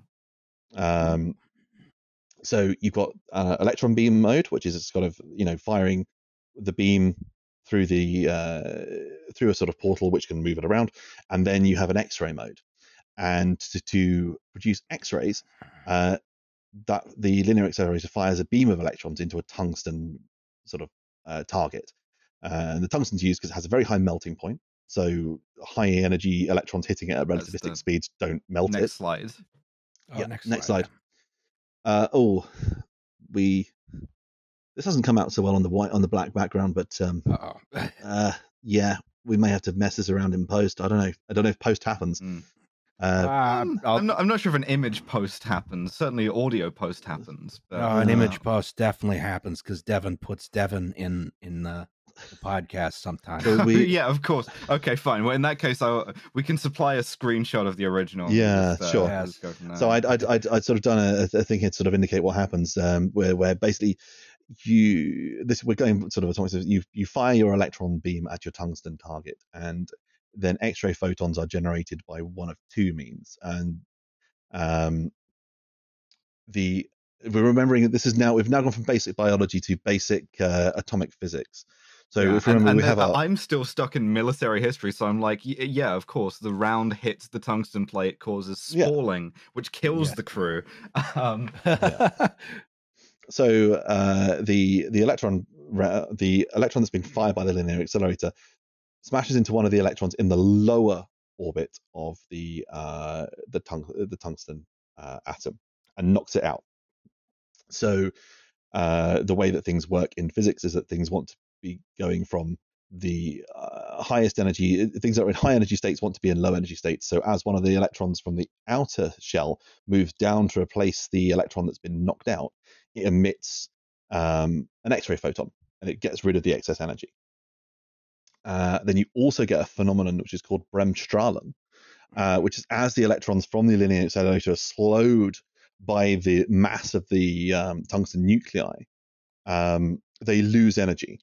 And again, that lost energy is emitted as an X-ray. And that's kind of about 80% of the generated X-rays. That's not really targeted, and that's kind of the background radiation. It's very, very inefficient. So about 1% of the input energy here is emitted as X-rays, and 99% is lost to heat. And so to account for that, you have to increase the power of the beam. The current of the beam is about 100 times higher in X-ray mode compared to that of the electron beam to generate the same output voltage, basically. So 25 mega electron volts of X-ray energy takes more input energy from the linear accelerator than outputting 25 mega electron volts of electrons. Raising my hand for a question here. Sure. If you can target the depth of this when you're using it with like a if you're using this in a particle setting, right, and you can target the depth. Is sure. It not like, is the advantage of using this on sort of like skin level with an X-ray high enough to make it worth all of this extra bullshit that you have to do, including all the extra power? This is where I sort of start to fall down, because my clinical experience is not that of sort of radiotherapy. What I know is, you know, this is from sort of going into this. This is basically. Having the sort of dual mode gives you a sort of a range of treatment options, and it's whether you're treating like what the electron beam, as I understand it, can treat is quite narrow and quite small. I see. Whereas people do get sorry, go ahead. Whereas with the X-ray, you can effectively sort of radiate sort of a field. Very, very inconveniently, people insist on getting a bunch of different weird cancers in different places and times. Yeah, they happen in different places at different times, and rationalize this cancer thing. I think it's very inefficient. Yeah. My question is, if you got a machine that does both of these things, they're on separate circuits, right? No, ride never stops, baby. I could see some problems that could develop here. So I think we may be onto the next slide. Yeah, it's time for us to go to Canada, and we must ask ourselves, what is Canada? Shit, Riley. A miserable pile of secrets. So after the war, there was a crown corporation established in Canada, which is a crown corporation. So Canada is obviously a part of the Commonwealth, and so the Queen is still the head of state. The Crown Corporation is basically a sort of, as I understand, sort of profit-generating entity that's got sort of some amount of quasi-nationalized, right. Like please see more for our Newfoundland Rail episode. Yeah, Canadian National's a Crown Corporation, stuff like, or it was, it isn't anymore. It's sort of organized the same way Amtrak is. Right. So AECL, the Atomic Energy of Canada Limited, was set up in the Amtrak of smashing atoms. The Amtrak of smashing atoms for specifically non-military nuclear energy devices. They developed us a early sort of civilian nuclear reactor, which was called the NRX. It was a neo-reactionary nuclear reactor. Peter Thiel was actually generated in this reactor. So this first device, the NRX, it was located in Chalk River, Ontario. This underwent a partial meltdown due to insufficient cooling. This resulted in contaminated water flooding the basement section of the reactor. Among the military personnel involved in the cleanup was one Lieutenant James Carter of later peanut farming and U.S. presidential fame. Because he was a nuke guy, wasn't he? He was a nuclear engineer on a submarine. This is where he kind of made his name as the sort of as part of the cleanup detail for the NRX. thing. But yeah, this was sort of where he sort of started to come to prominence. They then developed another design called the CANDU nuclear reactor. This is all, yeah. CANDU nuclear reactor. Yeah. Canadian, like depleted uranium, I imagine. Something like that. Deuterium. Yeah. Ah, deuterium. Okay. Yeah. It's fun because you can't make nuclear weapons with it. Yeah. So you can sell it to developing nations without as much of a proliferation risk. I miss when they called it heavy water. That was much more evocative. Yeah. This is sort of their signature product, and they are, as far as out of 2011, they remain a Crown corporation, although in the same way that a lot of formerly sort of national type corporations have gone, they've sort of been, they're all their operational activities now privatized. Sort of they've brought in Canadian equivalent of Capita or whatever to actually sort of run the day-to-day bits and pieces. Yeah, AECL brought to you by So there's a lot of this. They had this sort of asset. This is all kind of reasonably sort of good stuff. They did a lot of manufacturing of medical isotopes, so things like cobalt-60 and molybdenum-99. Which is a contrast agent. So in MRI imaging, you can't inject any sort of dye because that it's all to do with sort of proton weights and stuff. But what you can do is give people molybdenum-99, which has a heck of a lot of weight in it, and that is a kind of give you a very dense injection. Yeah, it gives you basically sort of dense in nuclear not an MRI, in nuclear medicine rather. It's a kind of contrast agent. A conventional dye won't work, but if you give something that's heavy and radioactive, then it will show up. And then they developed linear acceleration technology for racing radiotherapy in conjunction with a French company, the Compagnie Générale de Radiologie (CGR). And they joint marketed a device called the Therac-25, which the French way in the beginning, which is way in the beginning, the big sewing machine looking here, which the black and white images do not cover the sort of lovely color scheme. I'm getting a bit more of a stand mixer vibe from this, honestly. Yeah, I can see that. It's the KitchenAid, isn't it? It's the KitchenAid. Mm-hmm. Yeah, I mean, imagine you could put some like flame decals on the side here, they're gonna attach the like dough hook and they're gonna fucking whisk the shit out of this guy's arm. Oh dear! Oh no! So the French named this much. This was a, I don't know who was sort of here, but whoever was sort of working at sort of AECL was sort of very much a sort of pragmatist. It's sort of like a louche French guy being like, because this machine's is Neptune, and then some Canadian guy from Ontario called like Dave is like, it's the therapeutic accelerator, and it outputs at 6 mega electron volts of X-rays. It's the Therac-25. Beautiful poetry, poetry all the time. Beautiful. And then, so they added in. So they took the French machine, Le Neptune, and they added computer control elements. So they sort of added. They had a, rather than the operator sort of have to sort of set everything up manually, and then sort of go out of the room and just sort of press the on button. They sort of connected this to a PDP 11 mini computer. I mean, sort of relative term, because the mini is a sort of, it's about the base unit is about the size of a domestic fridge. Oh, I mean that's mini in that you don't need like a computer building, just a computer room. You don't need a computer building, and then that's attached to a terminal, which is in the operator suite. And then this was superseded by a second generation machine called the Therac-20. This was another CGR design. This was Le Sagittaire. Even nicer, Yes. Yes. We're gonna put you in the Sagittaire. It sounds delightful. Sounds luxury. It's like, oh, you're gonna put me in like this suite of the luxury suite of a hotel room in Tahiti. Fantastic. Yeah.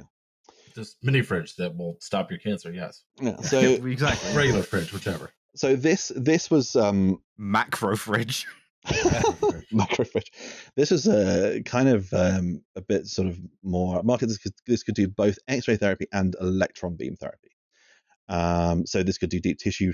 So the Therac-25 was an X-ray based machine. It could do sort of field treatment, but not deep tissue treatment. Whereas this was like, well, okay, we can do the field treatment with the X-rays, but we can we've got a sort of you can change the sort of head around on it. It so slices, then it dices, yeah. You know, it's got a thing for removing stones from horses' shoes. This is where you've got your dough hook.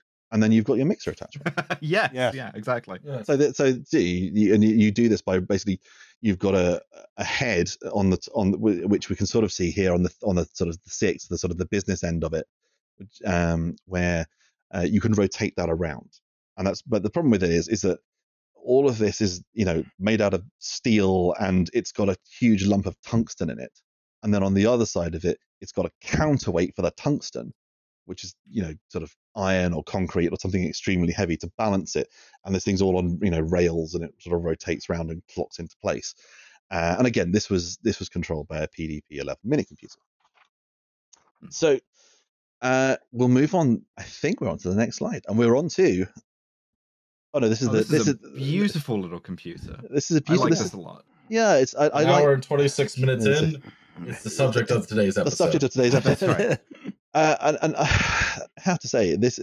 So you've got this beautiful little, VT100 terminal emulator. Well, no, not even terminal emulator. Sorry, I say terminal emulator because when I graduated from medical school, we were still using a VT220 terminal emulator for sort of getting results of stuff from the lab. That has really? Yes.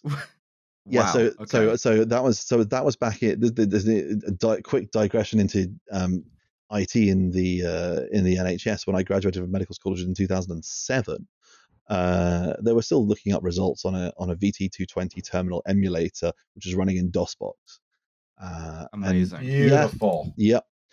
We are now in 2023, and most NHS systems are just about running Windows 7. Wow, that's terrible. Yeah, the United Kingdom of Great Britain and Northern Ireland. The most advanced I've got was when I did one of my exams, and I have a laptop for that, and that was actually on Windows 11, and I was like, well, I didn't know what I was doing because, frankly, like, where's the fucking start button? Where what? So and then you've got this the actual computer itself, which is the thing with the tape drives and beautiful pink trim. Oh yeah, someone color coded that. Someone this is like the Pantone catalog was like. Yeah, full kind of it's the early 80s. We are going to have our sort of synth pop on the radio, and we are going to have our synth pop themed mini computer, and then this is the only for an example of people have been calling out for this, and an example of how bad this is going to go. This is the only extant picture that I could find of a Therac-25. If you put Therac-25 into Google image search, you will get lots and lots of pictures of other linear accelerators. And people go, oh, this is the Therac-25. So, no, I very much tried to do my due diligence on this and find a picture of one. And this thing has been scrubbed from existence. Wow. So you can find the Therac-6. You can find, I think, a couple of pictures of the Therac-20. The Therac-25... This is the only picture, which is an artist's impression from a promotional brochure, which was held as part of a library into the atomic energy archives of Canada. I think that's the source of this, and it's the only extant sort of picture of the thing that exists. It's just like grainy drawing. It looks more hostile than the Therac-6 does. It looks a lot less sort of. Or whatever. The curves, the sort of ominous cantilever, Yeah. So this was in mind of like ancient Egyptians again. I'm not sure why. So by this point, this was developed independently by AECL. So they'd ended their partnership with the CGR, the French company. It wasn't named like this Le Seductrice or whatever. No. This is pure Canadian. No, this is the Therac-25. It does therapy at 25 mega electron volts, does what it says on the tin. This was using their sort of, they patented in the 1970s what was called a dual pass linear accelerator. So basically, it fires the electron beam through that system of alternating electromagnets twice, which is why they can get the therapy mega electron voltage up to sort of 25 MEVs. So and it can do 25 MEV X-ray, and it only does 25 MEV X-ray because that's the energy it takes to, that's, you know, using pretty much the maximum sort of beam output to generate that at 25 MEV, or electron beam therapy for 5 to 25 MEV.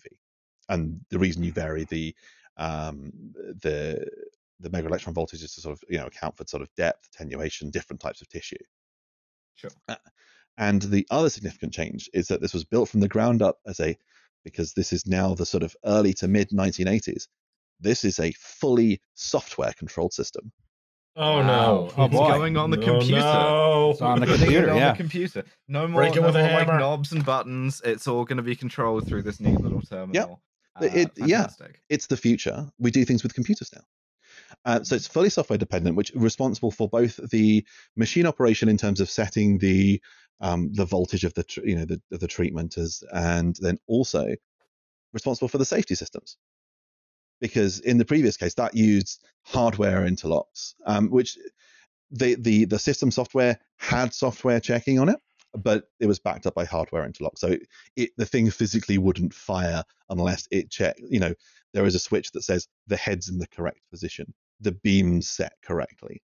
It won't fire. I'm going to shout someone out now specifically because there is one person who's basically done the bulk of work on sort of contemporaneous documentation of the Therac-25, and that is Professor Nancy G Leveson, and she is currently still working as the Professor of Aeronautics and Astronautics at MIT, and a specialist in software systems and safety. And she wrote, assume because the software systems and safety on this went so well. I mean, this is sort of she. There's one of the sort of the primary sources for this is an extensive article paper that she basically wrote as a sort of a complete breakdown of what went on with the Therac-25 is why we know so much about it, because a lot of the documentation that sort of otherwise might have happened is just buried in things like, you know, lawsuits that were settled out of court. Wow. The sort of there wasn't, you know, we'll get on to what happened with the FDA, but you know, a lot of this was documented by her quite extensively. So the appendix on the Therac-25 is published in Software, System Safety and Computers, and quotes an AECL assurance manager as stating that the Therac-6 package was used by the AECL software people when they started the Therac-25 software. The Therac-20 and Therac-25 programs were done independently from a common base. One thing to park remember here is the use of the word people, and that we'll come back to that. Just park that. That is Chekhov's people. We'll park that on the other side and come back to that. So next slide, please. Again, this is one where we probably will need to do it in post. I'll send Dev the link to the thing, and they'll fix it. So we've got thank you, Dev. Thank you so much. So there are three main components to this, and they rotate back and forth around a central axis. You've got a stainless steel mirror and a light assembly, and it's a light, and that shows where the thing's going to show. So you get your patient into position, they lie down on the table. Laser beam looking thing, and be like, we're just going to aim this at the cancer. It's not even lasers. It's just this is the 1980s. This is a sort of 100 watt bulb and a. We're gonna aim this weak flashlight at the cancer. This completely. God damn it! Yeah. So that basically shines the light in the treatment area. They sort of fiddle around with it and get it so okay, get it in the middle of the field, get it so that the thing's going to be set up. You've got your X-ray target, which is a conical piece of tungsten that's called a beam flattener. And Leveson describes that as being an inverted ice cream cone. So that's what was in the earlier picture. It's sort of a conical bit of tungsten. So where the beam hits it sort of filters out through the conical bit of tungsten, and then what you get is a flat X-ray beam that kind of comes out with an even spread. And then you can do stuff like put a lead sort of trays on the patient to sort of further direct that. So you don't want to sort of irradiate a huge area. You can say, well, okay, we're doing a sort of skin thing, but we want to just kind of have the sort of 8 centimeters where this thing is, and then the rest of it is like a tungsten plate, lead plate that goes over the top. Upturned baking tray with a hole punched out in the shape of your melanoma or whatever. Yes, exactly. Yes. And then the electron mode, which is sort of surrounded by the scanning magnets, the wigglers, as we've referred. That was a delightful term that I'd sort of heard when I was sort of doing the research for this on another video. They called these things wigglers, and I'm like, that's they. I'm so pleased that's what they call them. Yeah. So they then have what's called an ion chamber. So that measures the ionization levels in the air as the therapy beam or the X-rays exit. So that records the dosage that's delivered to the patient and then puts that dosage back on the terminal. And then, as we talked about, we've got a counterweight. And on the counterweight are 3 micro switches, and they control the position of the therapy head. And so the position of the head can be set via the operator terminal or by use of a hand control. And this is one of the things on the Therac-20, apparently, that sort of operators complained about. Sort of, this thing is like, you know, this is very heavy, and we have to manually click this into place every time. You know, so we've automated this process. Oh, good. Yes. Yeah. So you have to like look down through this and like aim it first, aim with the mirror, then switch it to the thing, and this, you know, we've got that sounds like a lot of work. We've got 20. So like, I think it's this like submarine periscope thing. Yeah, you know? yeah. So big wheel, you got to crank, you know. Exactly. Hamster wheel, you actually have to run on. And radiation medicine Sisyphus, you know. Yes. And then there's a little piston here, which is like a locking device that kind of helps to lock the head in place once the thing's been selected. Next slide, please. So then the software component. So this is a simulation of the operating layout that the operator would see. That looks very Kevorkian. I like that. It's got very whatchamacallit. It's got matrix energy here. Yeah, bad ones. Yeah, bad matrix energy. I particularly enjoy treatment mode fix as opposed to treatment mode break. Yeah. Yes. Treatment mode make worse as a joke. Yeah. So the reason you'll see sort of dates on this that are sort of saying 20 something, this is running in an emulator. So people have been able to kind of reverse engineer and get hold of the code for this thing and then run it in a terminal emulator sort of to see how it does, and then sort of to replicate sort of some of these the things that might have gone wrong with it. Software nerds are amazing. So the things that are on the top line are the beam type, where operators entered E for electron. So this has got to attach a little keyboard. E for electron. E. Or X for X-ray. E. Yeah.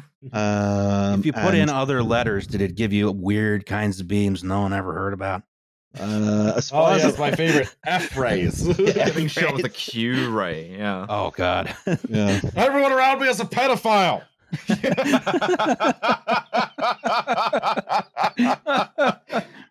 Yeah, you get shot with a Q ray. You start believing some really strange things about JFK Jr. So the next sort of, so that's actually the one thing just note on this screen. This is talking about killer electron volts. We've already said this is a mega electron volt thing, and if you tell it to X-ray mode, this thing will just default to putting in 25 mega electron volts as the energy. It doesn't have any other options for X-rays. The second set of fields is the prescribed dose. So they go in and they say, oh, okay, I want this amount of radiation for, you know, this many rads. This is all rads. This is all using rads because, you know, again, this is, you know, what, 10 years after the implementation of grays, but you know, this is in the US. 200 rads, 2 grays. Yeah. So that's how many rads of radiation, and then you enter that. The third set of fields is where the gantry is. So that's the position of the head, and then the bottom field, the like date, time, the operator ID. You know, this is Kevin doing the thing today, and tells the operator the beam's ready to use. All right, so this you look at this, everything's good. You go enter in all the information. You know, whoosh, you know, perfect. So cancer over. So because we'd sort of discussed the design of these of the setup of this before, because you would need to protect your staff from the ionizing radiation, the terminal itself is located outside the therapy room.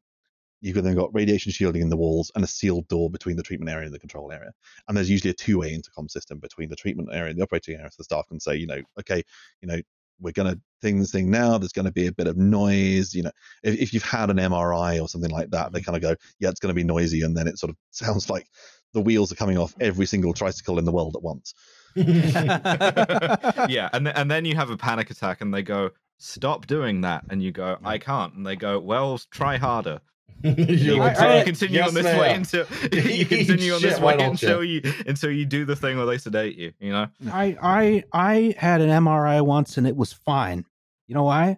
Because I knew I could easily get out of that hole if I had to. Well, that's nice. Yeah. Congratulations, fuck ass. Yeah, exactly. Yeah. Whereas it's not a cave, it's a machine. Like, get up, sprint down a corridor, and try and like open a sealed door, which is that's no match for Roz, of course. Yeah, but cool. Built different. You are simply built different. And we are probably another episode's worth of stuff in talking about MRI machines and what's called missile effect. What a great name. Yeah. Just directly sort of laser target my personal fears, why don't you? Yes. This is the you know why the MRI machines have the big lockable door and everything in there is plastic. Everything in there is plastic.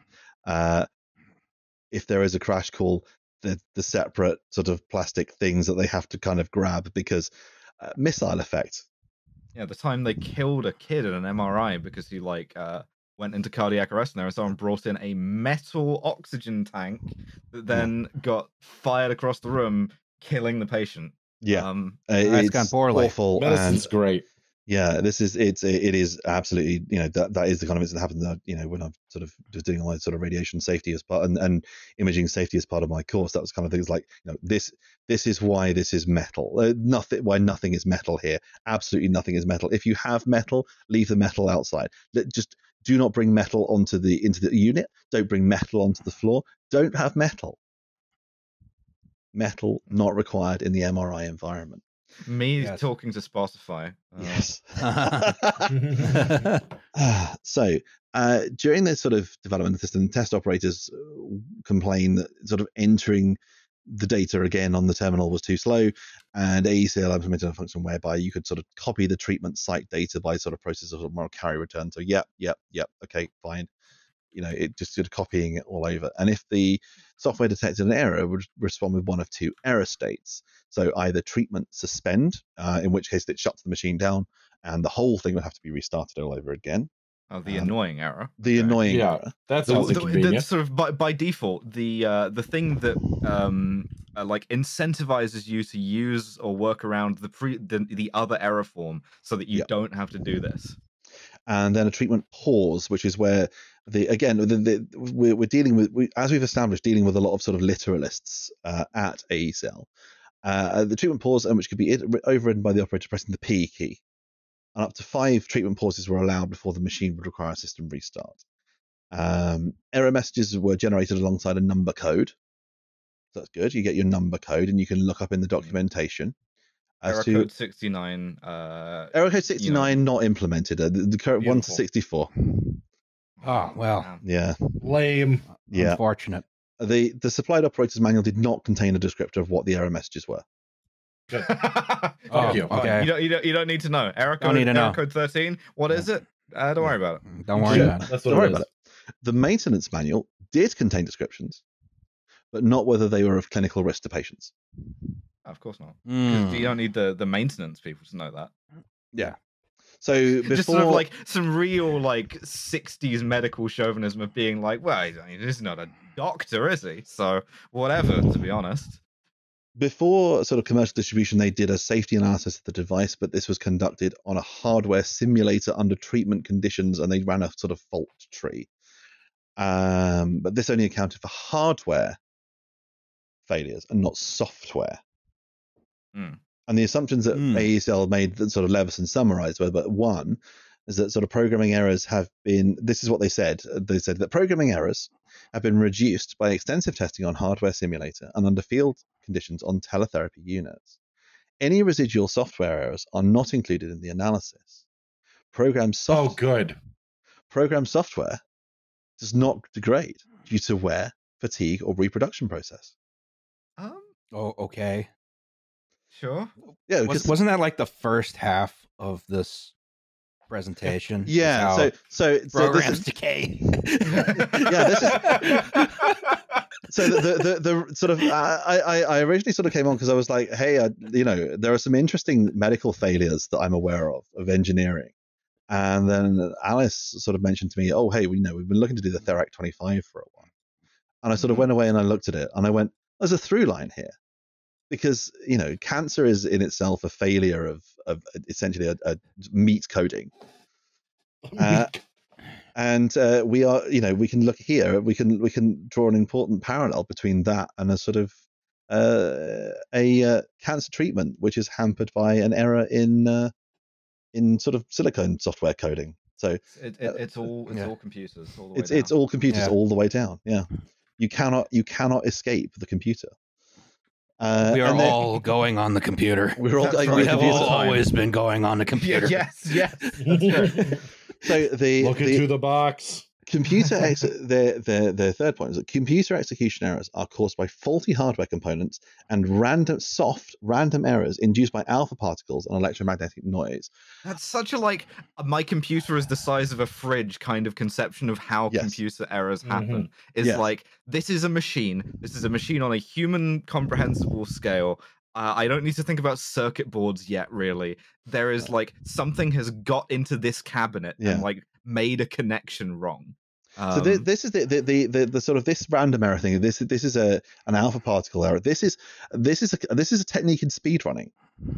Oh yeah, of course that happened, didn't it? Yes, this is the single event upset. Flip. Yes, a bit flip.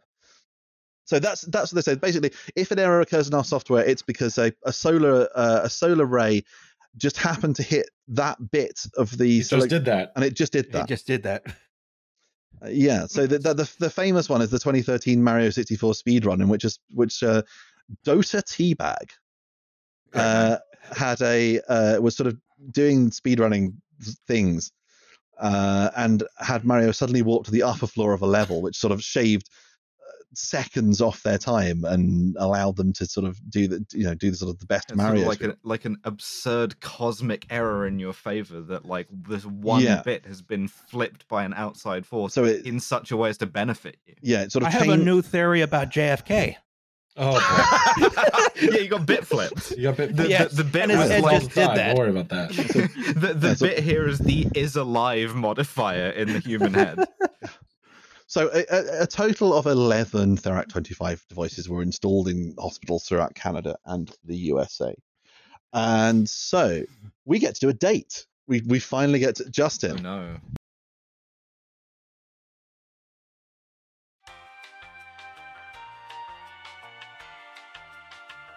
Hi, it's Justin.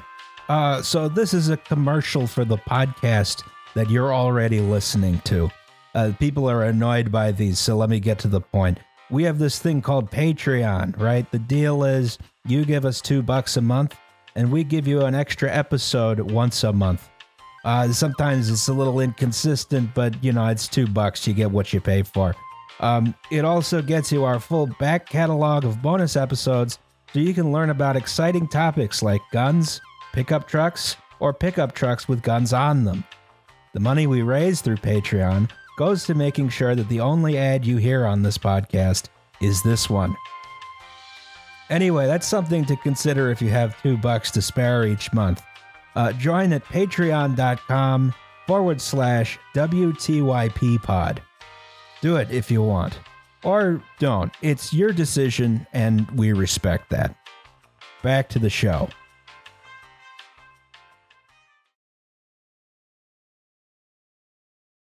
Oh boy, June 3rd, 1985.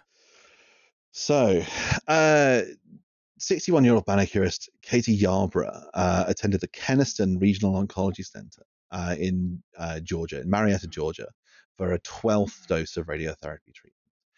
She had a previous surgical excision of a breast tumor and had follow-up treatment with radiotherapy to local lymph nodes. Now, where there is medical information, I've kind of jotted down sort of medical notes. And this is pretty standard for breast cancer treatment today, even. So you can do, a small enough sort of tumor, you can take a lump of breast tissue out. We call this a wide local excision, but a lumpectomy is still a term that's often used. and it's removed with a sort of cuff of normal tissue around it. And then they send often a lymph node sample along with it, and for the closest group of lymph nodes, and in the armpit usually, where we kind of look at one of those nodes and we look at it under the microscope and determine whether it's cancer or not. So if there is spread to local lymph nodes, or if they suspect there might be, then these can still be treated either with radiotherapy or excision of the local lymph node. And this is still pretty standard relative to modern practice. 1985 to now, things haven't changed that much. So she's had breast cancer. It's been successfully treated. She's now in for this follow-up in the armpit. Yeah, right. And she was prescribed a 10 mega electron volt electron therapy dose. So she goes in, the vagina's positioned, the operator exits the room, presses the on button, and then she describes feeling a tremendous force of heat, a red hot sensation, and the technician it's not supposed to do that. No, right. No, she's had this is her 12th dose of radiotherapy, 12th fraction of radiotherapy treatment. So she's had 11 previous ones, and they've all been kind of fine. You know, she's gone in there. This patient was one day from retirement. Oh no. So she's gone in there. She's had the 11 doses. They've all been fine, and then then suddenly, that really burnt. The technician said, "This is impossible." She said, "You burned me," and I said, "That's impossible. It can't happen." Though note was made, the treatment area did sort of feel warm to the touch, and then they went, "Oh, we're sorry about that," and she was sent home, and because she just had her treatment, she's returned. That's sorry, fine. Over the next few days, however, the skin over the upper chest and the shoulder became painful, hot, acute radiation exposure. It takes a minute. Yeah, it takes a minute. She was admitted to the hospital in Atlanta, but then she's admitted to she's in Marietta, which my geography of Atlanta is and of Georgia is not amazing. She was admitted to hospital in Atlanta, so the secondary or tertiary center, continued to be sent to Keniston for further doses of radiotherapy while she was an inpatient with her radiation injury. The pain continued to increase. Her shoulder joint became immobile. And the treating doctors thought this might be due to treatment effect from the radiotherapy. So they just thought, okay, so she's had several doses of this, and we know that radiation has stochastic effects. But then it's gone beyond that now to where the skin is breaking down, and not only has she got this redness on the front of her shoulder, it's also on the back, like you've been shot with a big beam of radiation. You've been shot with a relativistic beam of electrons. And Einstein gun, Einstein gunshot wound. So she was then seen by the medical physicist. This is a big shout out to whenever you have radiation emitting things in a hospital setting. Not only do you have technicians and radio oncologists and people who prescribe and deliver these doses, you also have to have a medical physicist, so a person who's qualified at radiation and knowing how the radiation is made to this is the person that knows all the theory of the radiation stuff. So knows all the German words about white. Yes. It does seem like almost universally radiation is always like the last thing anyone thinks about any particular injury. Yeah. So you have your glitches. I mean, and that's not to say they don't have a knowledge of this, because I've having done some bachelor level degree stuff, that you have to have an idea of the radiation safety, but these are the people who absolutely know their stuff about medical radiation physics and in their applications in the medical setting. So this guy, Tim Still, is the Keniston physicist, and he's exactly the kind of obsessive nerd you need on staff to recognize radiation problems and then make meticulous notes about it.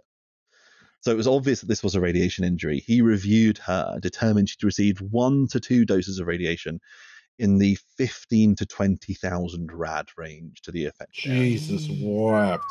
If we go back, by the way, to the thing, more than 1,000 rads is in the acute illness, early death, lethal dose 100 after 10 days category, the highest one that we put up. Yes, the highest one.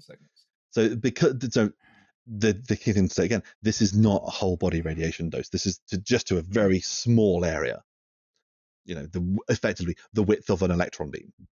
So about a millimeter. So you imagine you've sort of, you know, 15, 20,000 rads being applied over about a millimeter wide area of tissue, basically.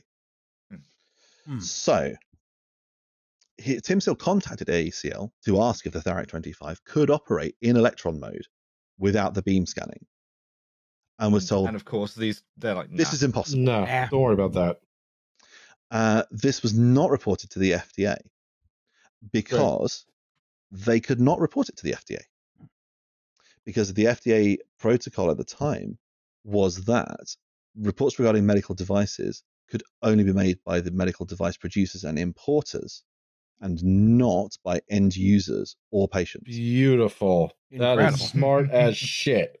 So if the Canadians don't want to do shit about it, something you can do. Yeah. Yeah. So unless the manufacturer wants to do something about a device, and their position is, well, this is far safer than the previous device because of computer. Yes.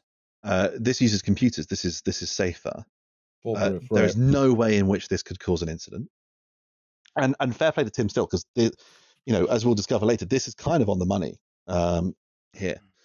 You know, this is all the medical physicists involved here were absolutely on the money on what was going wrong, and instantaneously diagnosed the problem. Yeah. Not that anything's going to be done about it, but no, of course. But so a second date. Oh boy. That's how you know it's really good. July 26, 1985. So in this case, a 40-year-old. This is, so we're now we've gone north. We are now in the Ontario Cancer Federation Radiotherapy Facility in Hamilton, Ontario, for a 24th treatment for cervical carcinoma. Again, cervical carcinoma, something that is kind of treated with radiation in the sort of early or locally advanced stages. It's one of these things whereby if you've got sort of the risk of recurrence after surgery, or if someone's got, you know, inoperable sort of tumor, but that's one that's bleeding, then you can just sort of do palliative treatment with radiotherapy, and sort of basically sclerose the tumor and stop it from bleeding, and give someone, you know, while you're not going to cure their cancer, you mean, you know, they're not sort of getting lots of sort of vaginal bleeding or something like that that's uncomfortable, and it's trying to give people some, you know, some element of dignity, even though they're in the sort of final phase of their cancer. And this is either done by radio, sort of external radiotherapy like this, or you can implant radioactive pellets that sort of emit radiation locally. That's something called brachytherapy. So on this occasion, the patient was receiving therapy. They were positioned for treatment. The technician set the device up for therapy. It was initiated, and the machine shut down after 5 seconds, reporting a H-tilt error. And the terminal screen sort of a pinball machine thing. Yeah, right, yeah. Yeah. So sort of tilt. Yeah. You know, you made it mad. Yeah, you made it. Do we have an idea of like how long a typical like exposure is like supposed to be, just to contextualize that? Just a ballpark. Are you there? Like seconds, minutes. It's kind of seconds, really. You know, some of these, you know, some of the sort of the more sort of scanning electron beam may take a sort of minute or two, but this is pretty quick. You know, an X-ray exposure is like people have had sort of diagnostic X-rays. That's a, you know, couple of, you know, quick second. You know, that's the field. Irradiated. There's a joke I remember about chiropractic, which is like, you know, a medical doctor is like, well, you know, we'll do some tests, and, you know, we'll try some things, and if it doesn't work, then we'll know some more things. Whereas a chiropractor is sort of like sprinting towards you, about like setting up for a football kick, like say goodbye to back pain.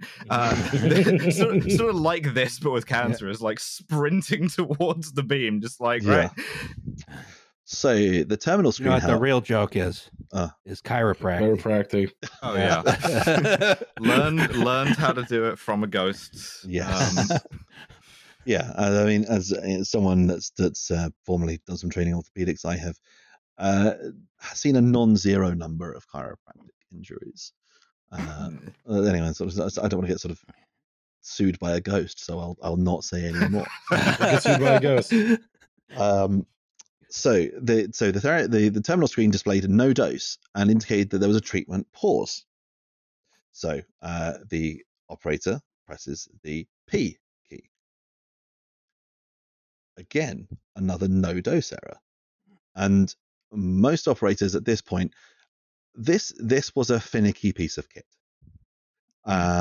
They were, you know, they put the patient in the thing. They have to go all the way out of the room. And then they press the button to go, and then it goes, no. Nope. Nope. Nope. And I sort of go back into the room, and they check it, and I come back out, and I press P again. I was like, no, okay. So this was not an infrequent occurrence. And on this occasion, the operator pressed the P key a further 3 times. This is triggering the magic 5 times they've had to press the P key. Oh, yeah, sticky keys. Yeah. It's now enabled. So sticky keys is now enabled, and the machine enters treatment suspend. So it shuts down, and then the hospital, and then you have to sort of call the technician, and the technician goes, oh, "What have you done?" I can't. They have to sort of basically, come and boot everything back up again. And this is a turn it off at the wall, turn it off, turn it back on again, turn off the wall, turn it back on again. Wait for the tape drive to spin up, etc. And then sort of shortly after treatment, the patient complained of burning and tingling pain in the treatment area. They returned for further treatment 3 days later.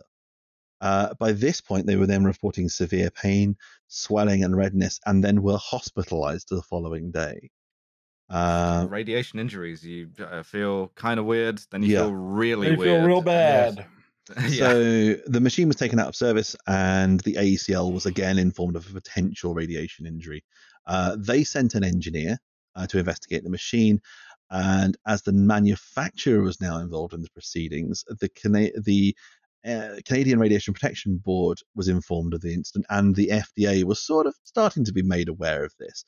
The Canadian Radiation Protection Board issued a notice that users have to manually confirm the treatment head position, but it didn't state anywhere there'd been any patient harm. So the patient who received an excessive dose in this scenario, unfortunately, succumbed to her cancer a few months later. It was a terminal case coming in. Yeah, this is the sort of case I was talking about, where someone's sort of having palliative radiotherapy for a cancer that's it's not curable, but we're trying to sort of make your last days reasonably comfortable. Sure. Which wasn't the case here, because we've actually made them much more uncomfortable. Yes, yes. the degree of radiation. So this person had an autopsy, and it was reported that had she not died as a result of the cancer, the degree of radiation injury sustained would have necessitated a hip replacement procedure to restore mobility to the joint. Just like melted part of your pelvis or something. Yeah, so, sorry about that. Yeah, you got the effect of sort of when you open a fridge door with your hips, but it's the door to the containment room at Chernobyl. Yeah. Yes. Yeah. So again, the estimated dose here was in the region of 13,000 to 17,000 rads. Not very good. No. So AECL carried out an investigation into the incident and failed to reproduce the circumstances. They did, however, identify mechanical issues relating to the plunger locking mechanism and the microswitch array. And what they sort of AECL's investigation, they were purely looking at hardware, because again, this is software can't go wrong. Yeah, software goes wrong. Yeah. It only goes wrong. We've tested it. It only goes wrong when you idiot protons or whatever get into the case. And they kind of what they sort of assessed was that sort of this is you've got a 3-bit micro switch array. So each of your micro switches can be in the sort of 0 or 1 position. So what they modified the software to do was tolerate a 1-bit error, so that effectively you've got three bits there. So it'll if 2 of them are in the correct position, it's okay. It's now immune to the speed running sort of error. Yeah. But it's got an additional alteration to sort of track the fact that it's in motion. They issued a voluntary recall notice at this point, and this was what's called a Class 2 recall from the FDA, which is described. This, just making sure I get everything, sort of dot the i's and cross the t's here. A situation in which the use or exposure to a violative product may cause temporary or medically reversible adverse health consequences, or where the probability of serious adverse health consequences is remote. So it would be nice to fix it, as opposed to your class 1 violation, which is fix it sort of thing. I assume this is not a situation where they physically recall the machines, because that sounds very difficult. They basically sent engineers out to sort of go and, you know, this is the 80s, you've got to go and sort of redo the code by kind of hand. But there's only 11 sites where this is installed, so you've got to do it 11 times. You've got to sort of send some guys off for a week to recode things, basically. And they audited the changes internally, and end users were told they could resume use once necessary modifications had been made. And they touted this as a safety improvement of 5 orders of magnitude over the previous system. Sounds good. Yes, good. Number big. How do you measure that? So there is towards the end of the Leveson document, and please just allow me to scroll through. Here we go. The evidence for the belief that the radiation burn could not have been caused by the machine included a probabilistic risk assessment showing the safety had increased by 5 orders of magnitude as a result of the microswitch fix. Meanwhile, your medical physicist is there just like, and yes, but how did they get the radiation burns? Yes. Melting into glue, right. Just like presumably being like very, very localized cosmic gamma ray burst. Just comes in through a window or something, you know, while they're in the waiting room. So the belief that safety had been, this is from Leveson, perhaps it was based on the probability of failure of the microswitch, which is typically 10⁻⁻⁵, anded with the other interlocks. Okay. Yeah. Okay. All right. Sure. So one microswitch only fails sort of, you know, 10⁻⁵ times, and then they've gone, well, we've got 3 of these. And it makes sense. Yeah. So 5. That's it. Faultless. Yeah. We've made it sort of so that there's a bit of error. This is 5 times safer. All right, case closed. All right. Have a good day, everybody. Next episode. Next slide, please. Look at a nice older gentleman. A nice older gentleman. This is Gord Symonds, who passed away in May of last year, and in R.I.P. It's trying to. This is the thing with this device. It's like trying to. You know, this thing was so. You know, people know about it because it's kind of got notoriety. It's kind of gone online, so people have talked about it various times. But actually, sort of trying to find sort of contemporaneous pictures or anything of anyone involved. So this, as far as I can tell, is the same guy. I sort of found it from a local newspaper article from May of this year. Love to be named Gord. I will say that.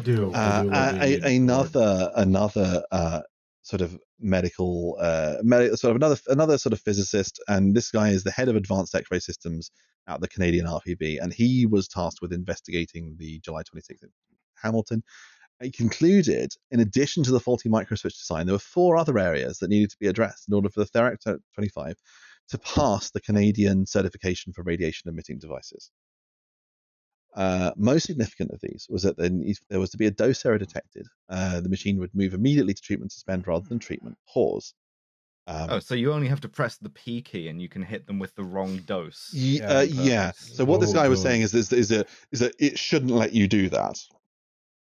Basically, if there's an error, if anything goes wrong, it should suspend treatment, which this seems sensible. Yeah, AECL, then you'd have to get up and walk around. And then you'd have to turn the thing on. Yes, again. And call the technician, and then I have to make a phone call just because I was about to give someone radiation poisoning. AECL did respond to this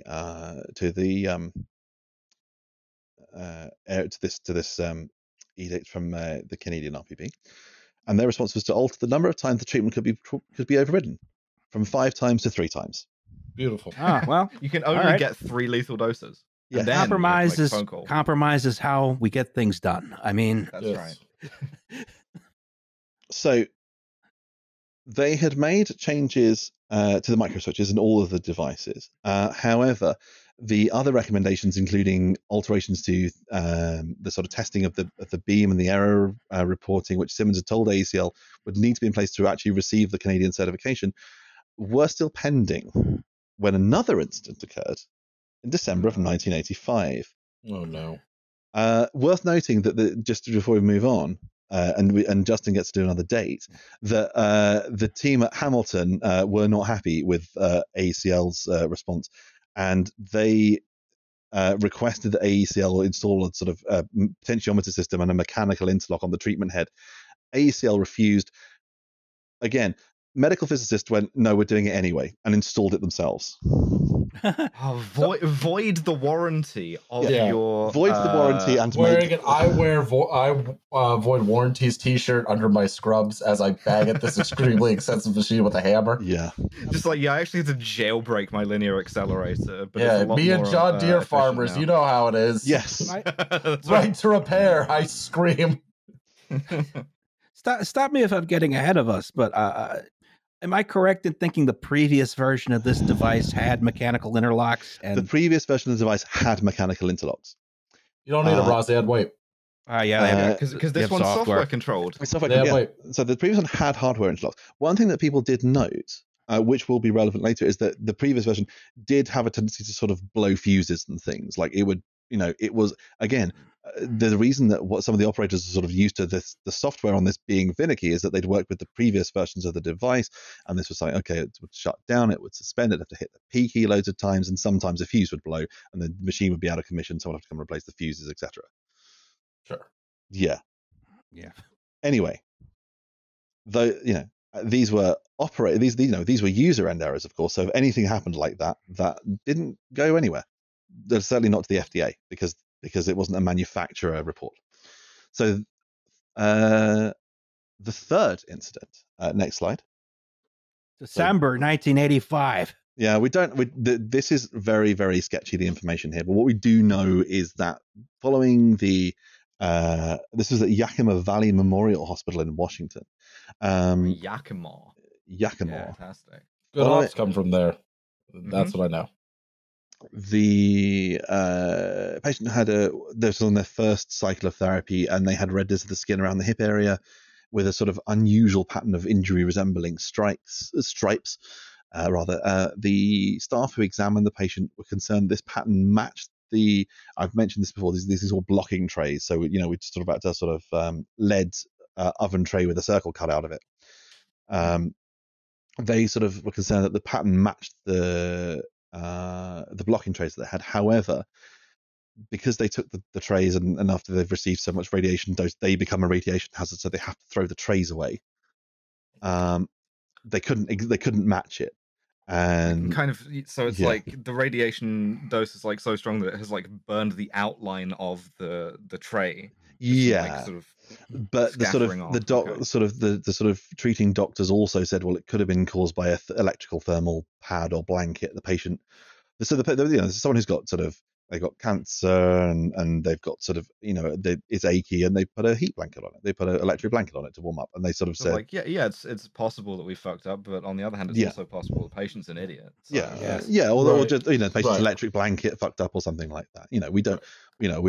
Yeah, never mind. The guy has the medical equivalent of drawing a dick into your sunburnt friend's skin. Yeah. Yeah. So the staff contacted AECL, and AECL were told there was in no way in which the device or operator error could have resulted in injury. Again, fixed it. We fixed it. This device had undergone the required changes to the microswitch array and had a 5 order of magnitude improvement in safety. So it's fine. It's fine. Clearly, it's nothing. Yep. So this device had been upgraded in September of 1985 and had been operating for 2-3 months at this point without incident. The doctors described the rash to cause as unknown, but the sort of, what we know of the long term of this is that about 2 years later, as the sort of discovery process was sort of going on here, that the patient had gone on to suffer extensive skin and soft tissue injury, non-healing ulceration requiring skin grafts, basically to repair the skin damage. Mm. Yes. Okay. And incident number 4. Oh, this is the real bad one. This is the real bad one. So this is the radiation sort of nightmare story. Yeah. So if everyone hadn't sort of checked up at this point, this is content warning, medical radiation injury. Mm-hmm. March 3rd, 21st, 1986. So Voyne Ray Cox, a 40-year-old gentleman, attends the East Texas Cancer Center in Tyler, Texas, for post-surgical radiotherapy for a tumor on the back. It doesn't mention what the tumor is.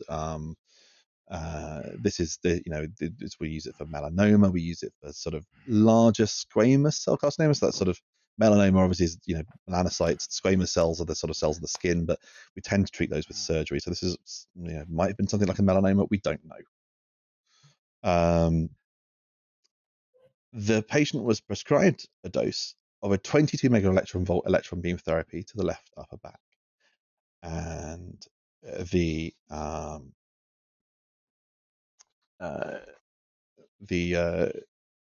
patient at that point was to deliver a total fraction of 180 rads with repeat doses over the next several weeks, totaling 6,000 rads. So we've already talked about 6,000 rads, you know, in one go to your whole body. Very bad. Very bad. Yeah. Very bad. Very bad. 6,000. Whereas if you do it spread out on the sort of like, you know, 8 radiotherapy fractions and your 9th one is free, sort of like card stamp thing, it's not as bad.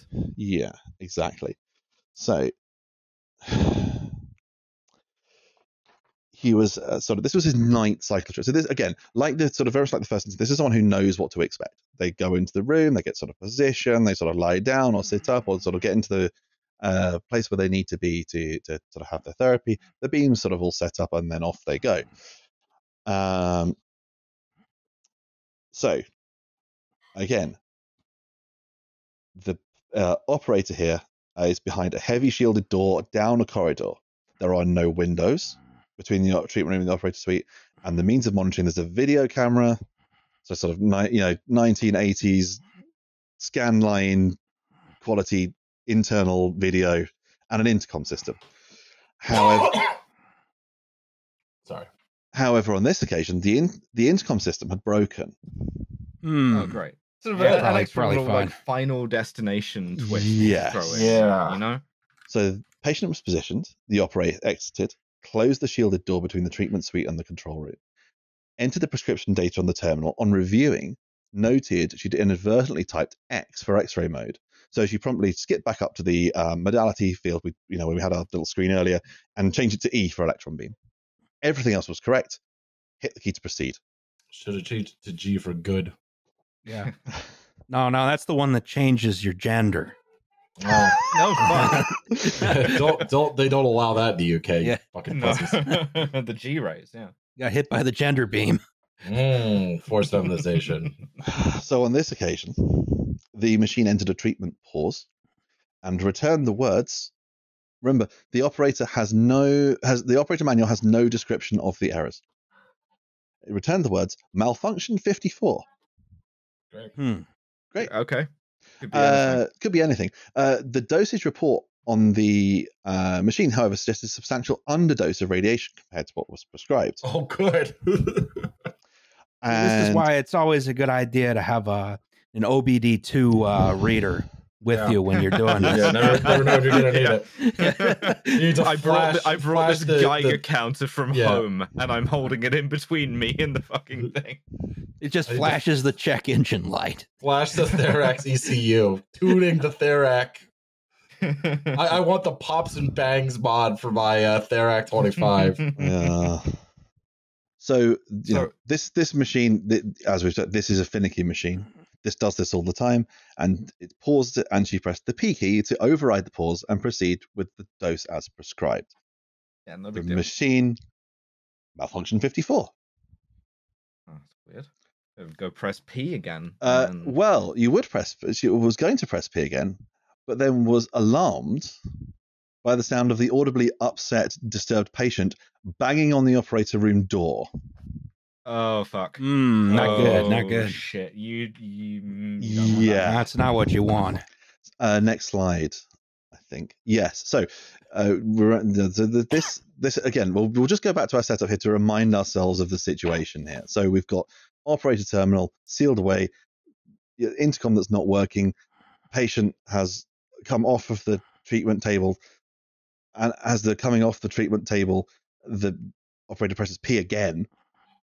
He got hit with a fucking like glancing blow by this thing as well. Yes, this is why it wouldn't be me, right? Because you put me in a situation like that, I'm like, they find me a melted puddle of goo because she's done it 5 times, and I've been like, well, I don't want to be a bother. I'm not going to sit up. She did say to sit still, so like, yeah, whatever. This guy clearly has just like flown out of the thing. Yeah. So this is he knows that this is not normal. But basically, he sort of felt what he reported as a severe pain, like someone had poured hot coffee on his back when the operator engaged the device for the first time.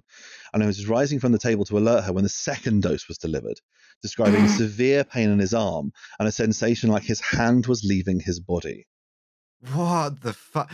Jesus Christ. So he just like stood up, he had his arm in the way of it, and we just accidentally sent this man's hand's atoms to fucking Jupiter.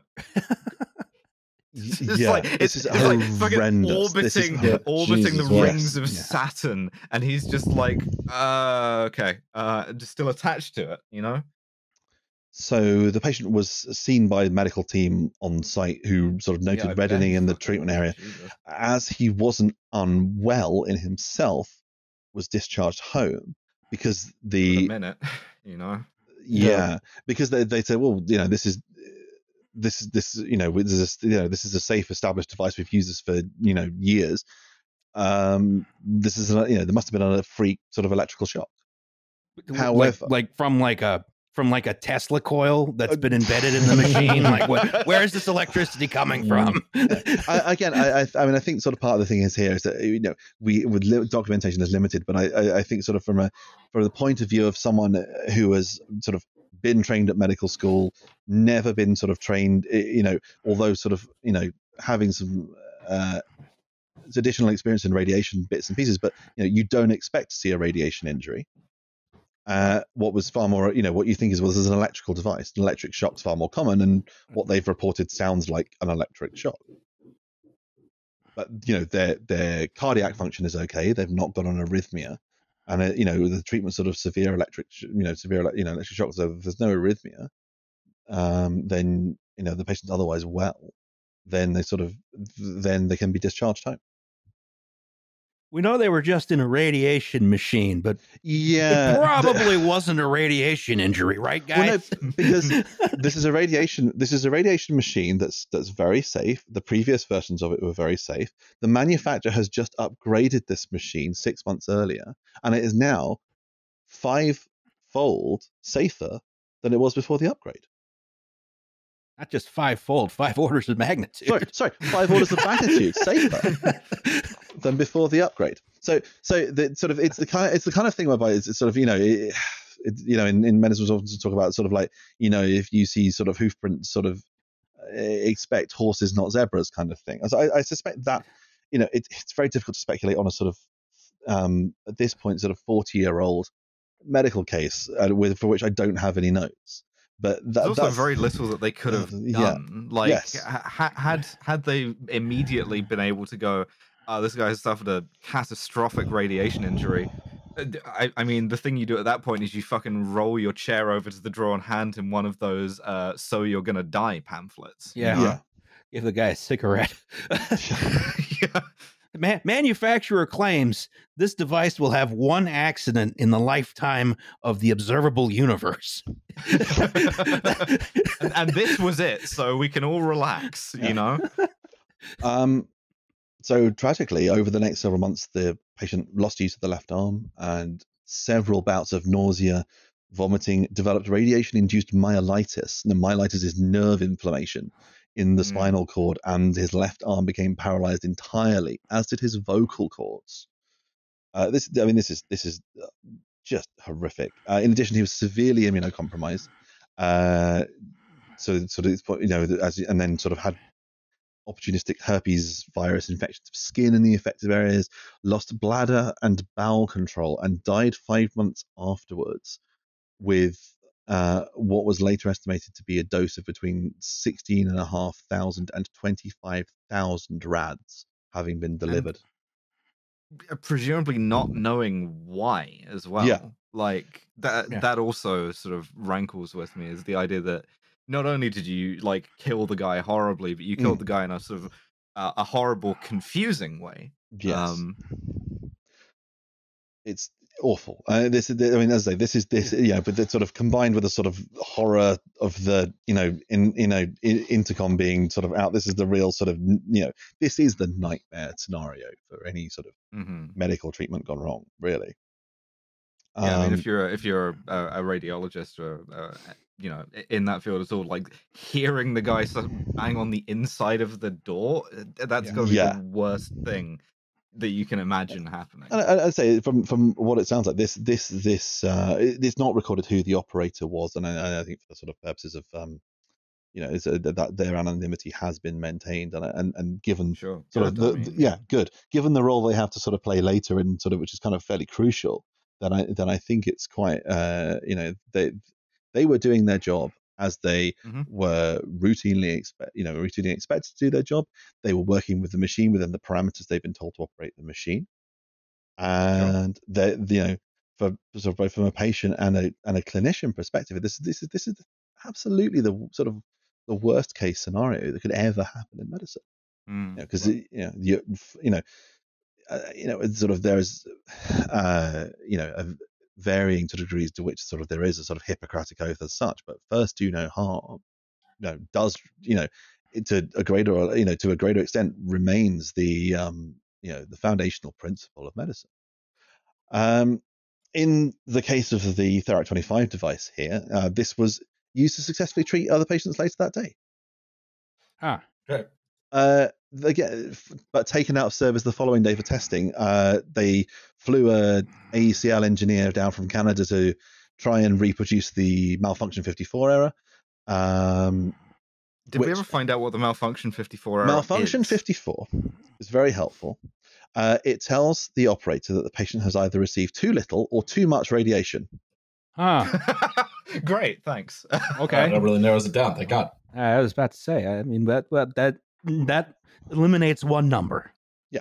Reminds me that, a lot of NASA software had to develop like different states for off-scale high versus off-scale low.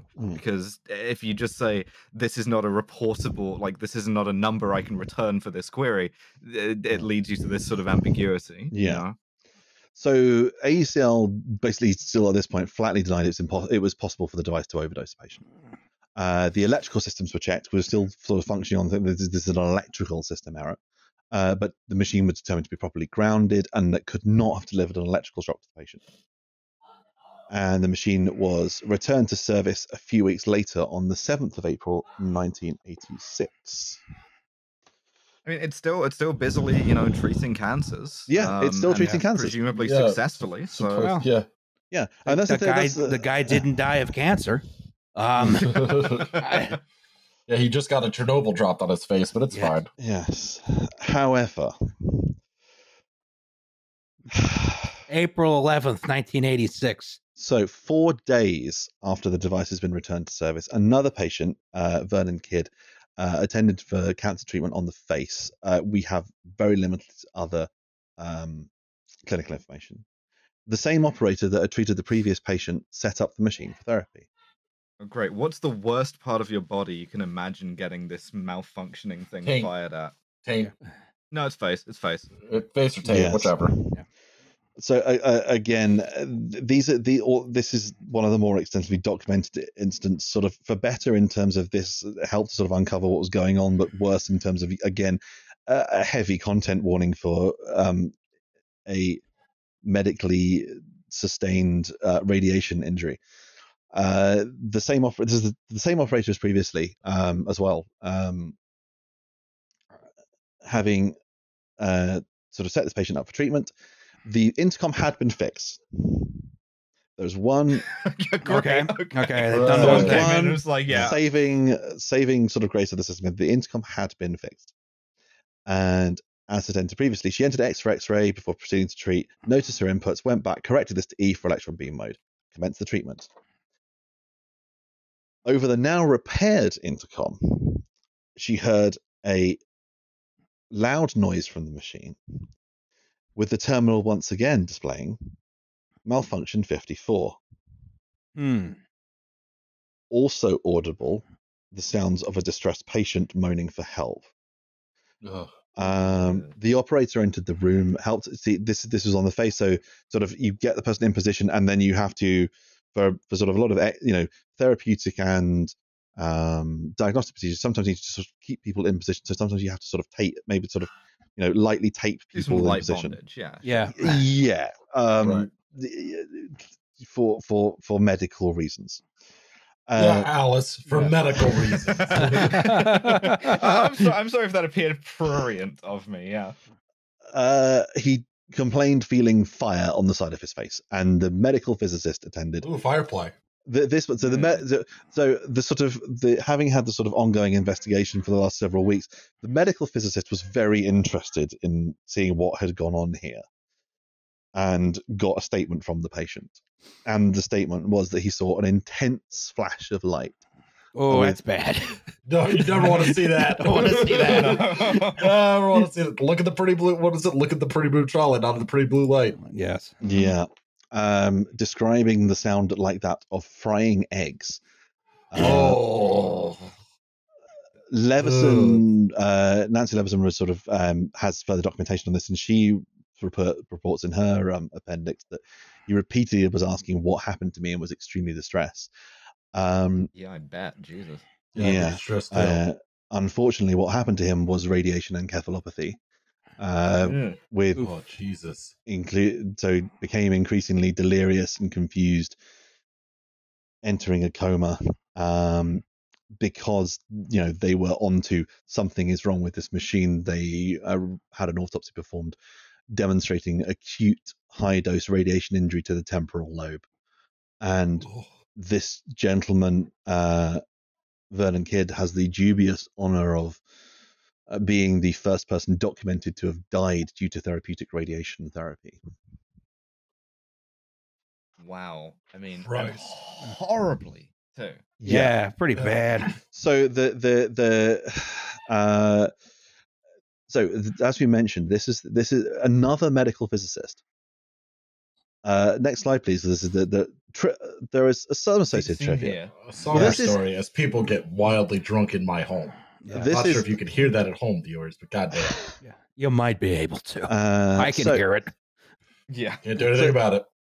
So this time, this is the Tyler East Medical. So this is that center, the Tyler East Cancer Center's Fritz Hager, who I've tried to find sort of pictures of people, and I searched Fritz Hager in Tyler, Texas, and returned a picture of this young gentleman, who is American Idol's top 5 contestant, Fritz Hager III. So grandson? Question mark. Unless there is an abundance of Fritz Hagers in Tyler, Texas, and specifically Tyler, Texas. Lots of Germans in Texas. That is true. And some Czechs.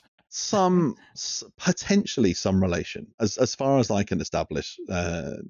Well, I'm going to be picturing the guy, the radiation. Given the amount of documentation that this guy did into what went on with this is the sort of kind of largely responsible for documenting what one of the major flaws of the system was, and he and the operator who'd been involved in both cases pulled.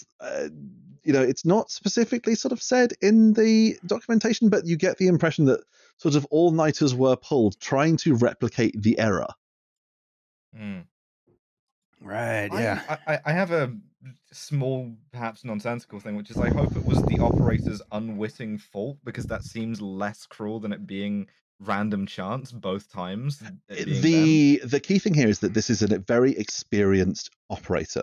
So they have they have been using the Therac-25 and presumably possibly previous versions of the machine or other similar machines. So they were very, very quick. I mean, it's sort of, you imagine it's sort of someone who's using the system day in, day out to treat 20 patients per day, 100 patients in a week. Your hours on the machine build up to the fact that you can you rapidly edit stuff and you go, oh, okay, fine. How many times a day do you sort of accidentally typo something? Oh yeah, this is an electron beam. This isn't X-ray. This is electron beam. Quickly correct the error. Off we go. So This was so they recreated the error basically by achieving this by rapidly editing the X-ray modality to electron beam in the dose setup screen. And because they were so quick at entering it and making the corrections, they could both the operator and the physicist could reproduce the error at will. The AECL, so it's a timing problem. It's a timing problem. So the AECL engineer the following day was unable to reproduce the error. He's like hunting and pecking on the keyboard. So as Leveson says, the ETCC physicist explained the procedure had to be performed quite rapidly. Eventually, someone at AECL found a fast enough typist to reproduce the error on a test machine, where engineers reported a center of field dose of around 25,000 rads. Jesus. 250 grays. The frying sound was determined to be the so a while ago now we mentioned that the each of the treatment heads has an ion chamber which records the dose at the exit point, and these were completely saturated. So it's fuck. So the frying sound, you know, the frying sound, at least for sort of some respite for the frying sound was not patient related. No, the burning dosimeter. The completely saturated ion chambers that every single ion in them saturated with a lot of radiation. In litigation arising, like the ion detector just returns yes. Whoops. Yes. Yes. Ion present. This just says liable. So in one of the cases, and I think it was the previous incident number 4, there was already a litigation arising from that, and AECL representatives admitted they had been aware of the cursor up problem in other centres over a year earlier, after previous incidents, but thought the software issues had been fixed. How many previous incidents aren't there here? Yes. And that's the thing. You know, this is a device that's going to be used every day. We you know, there are 6 incidents that we're aware of. I mean, it's hard to hide radiation injuries, but on the other hand, with people who are very sick already, that... Yeah. I mean, that's one of the things as well, I think, confounds some of the issues that, you know, people who are very, very sick already with cancer. But some of these people, I think, and then the issues where this has got picked up are where people kind of had cancers that were, you know, maybe less severe or, you know, but then had horrific consequences from their therapy. So we mentioned that the FDA had sort of been involved at this point. At this point, the FDA really gets involved. So these 2 incidents in rapid succession reported by the Texas Health Department to the FDA anyway, despite the fact that that, you know, there's not a reporting mechanism. They sort of just kept calling the FDA until, you know, they sort of created one. Someone answered them. Yeah. Yes. So ACL's initial response, that they made 3 days after the second incident, was that all current device users were to refrain from using the up arrow to edit treatment functions. Oh, okay. All right. I like this. I like this BSDS solution. No, even better. So that no one accidentally presses the up arrow. The up arrow was required to be removed from the terminal. Oh.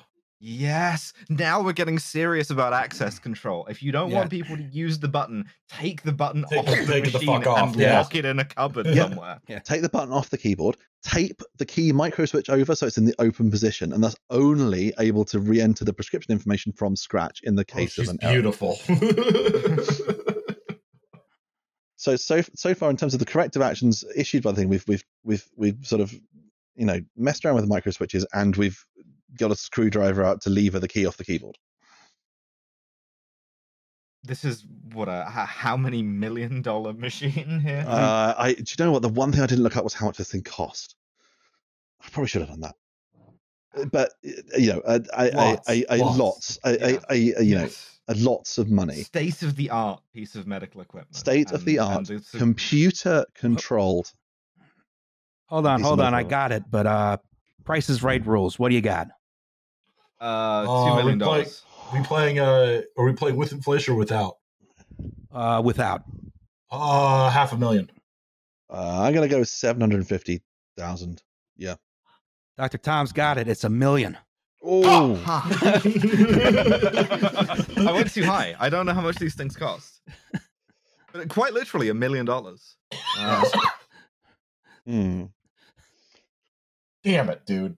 So the FDA were unsatisfied with this response, and everyone's a critic.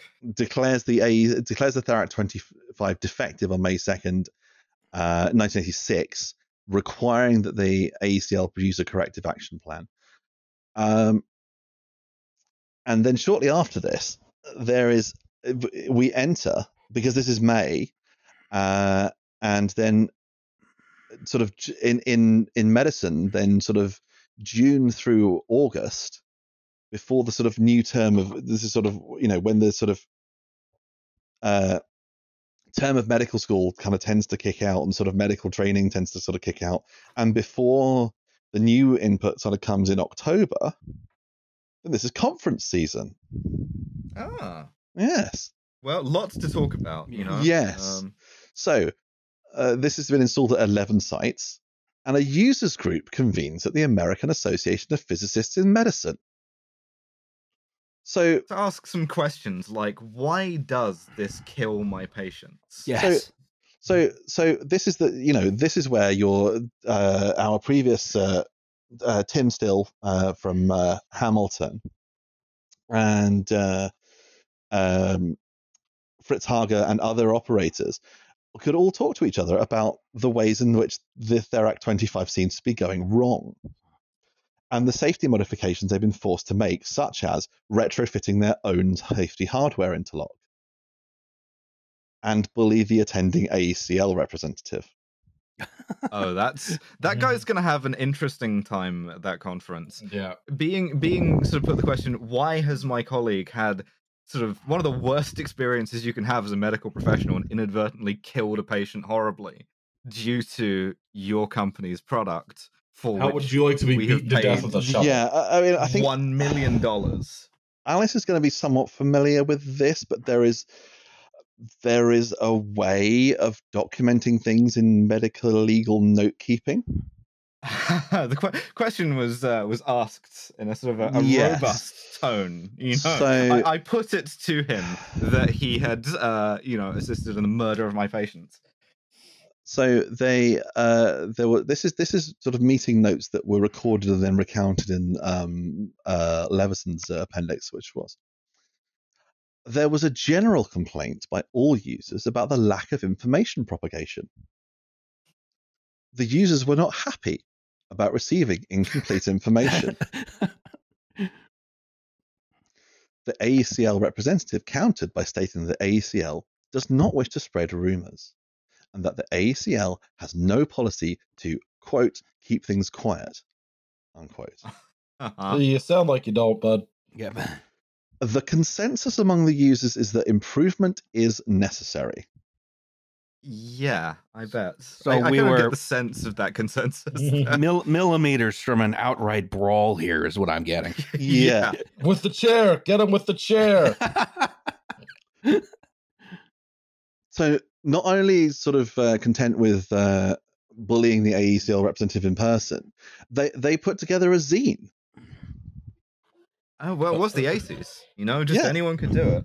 So there were two issues of the Therac-25 user group zine, the first of which contained commentary by Tim Still, the physicist at Keniston where the first incident occurred, outlining 8 significant issues he felt were present in the Therac-25 software systems. Second issue expanded on just one of those, a function relating to the head position microswitches further, and the problems that potentially arose.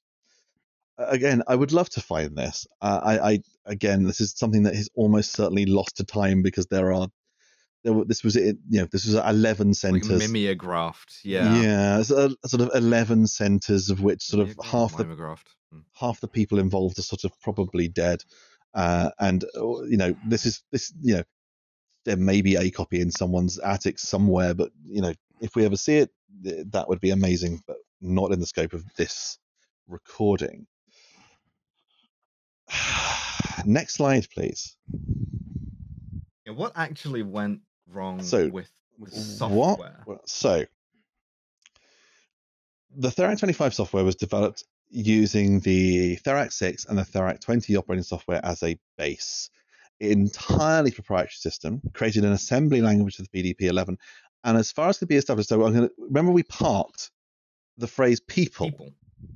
Yes. Yes. As far as can be established was written by a single anonymous programmer.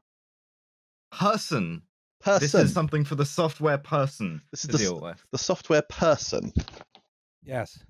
In assembly? In assembly. So is Chris Sawyer. Yes, Chris Sawyer. I was going to make that joke. God damn it.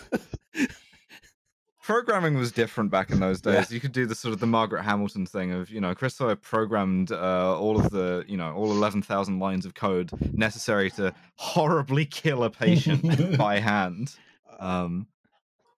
So when the initial X is entered, the software starts setting up the electron gun in readiness to deliver the, we've mentioned this before, when you put in an X, it defaults to 25 mega electron volts of X-ray photons. Yeah, and then it has to rotate the like head of the machine into the no-hook position for X-ray. Yeah, and also set up the magnets inside to bend the beam around to hit the target.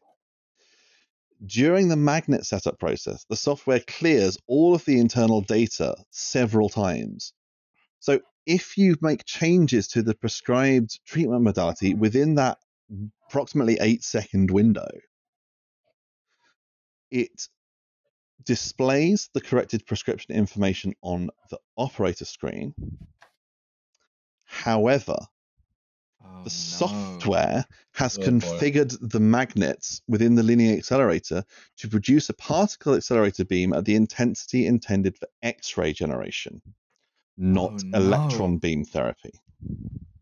Something like that.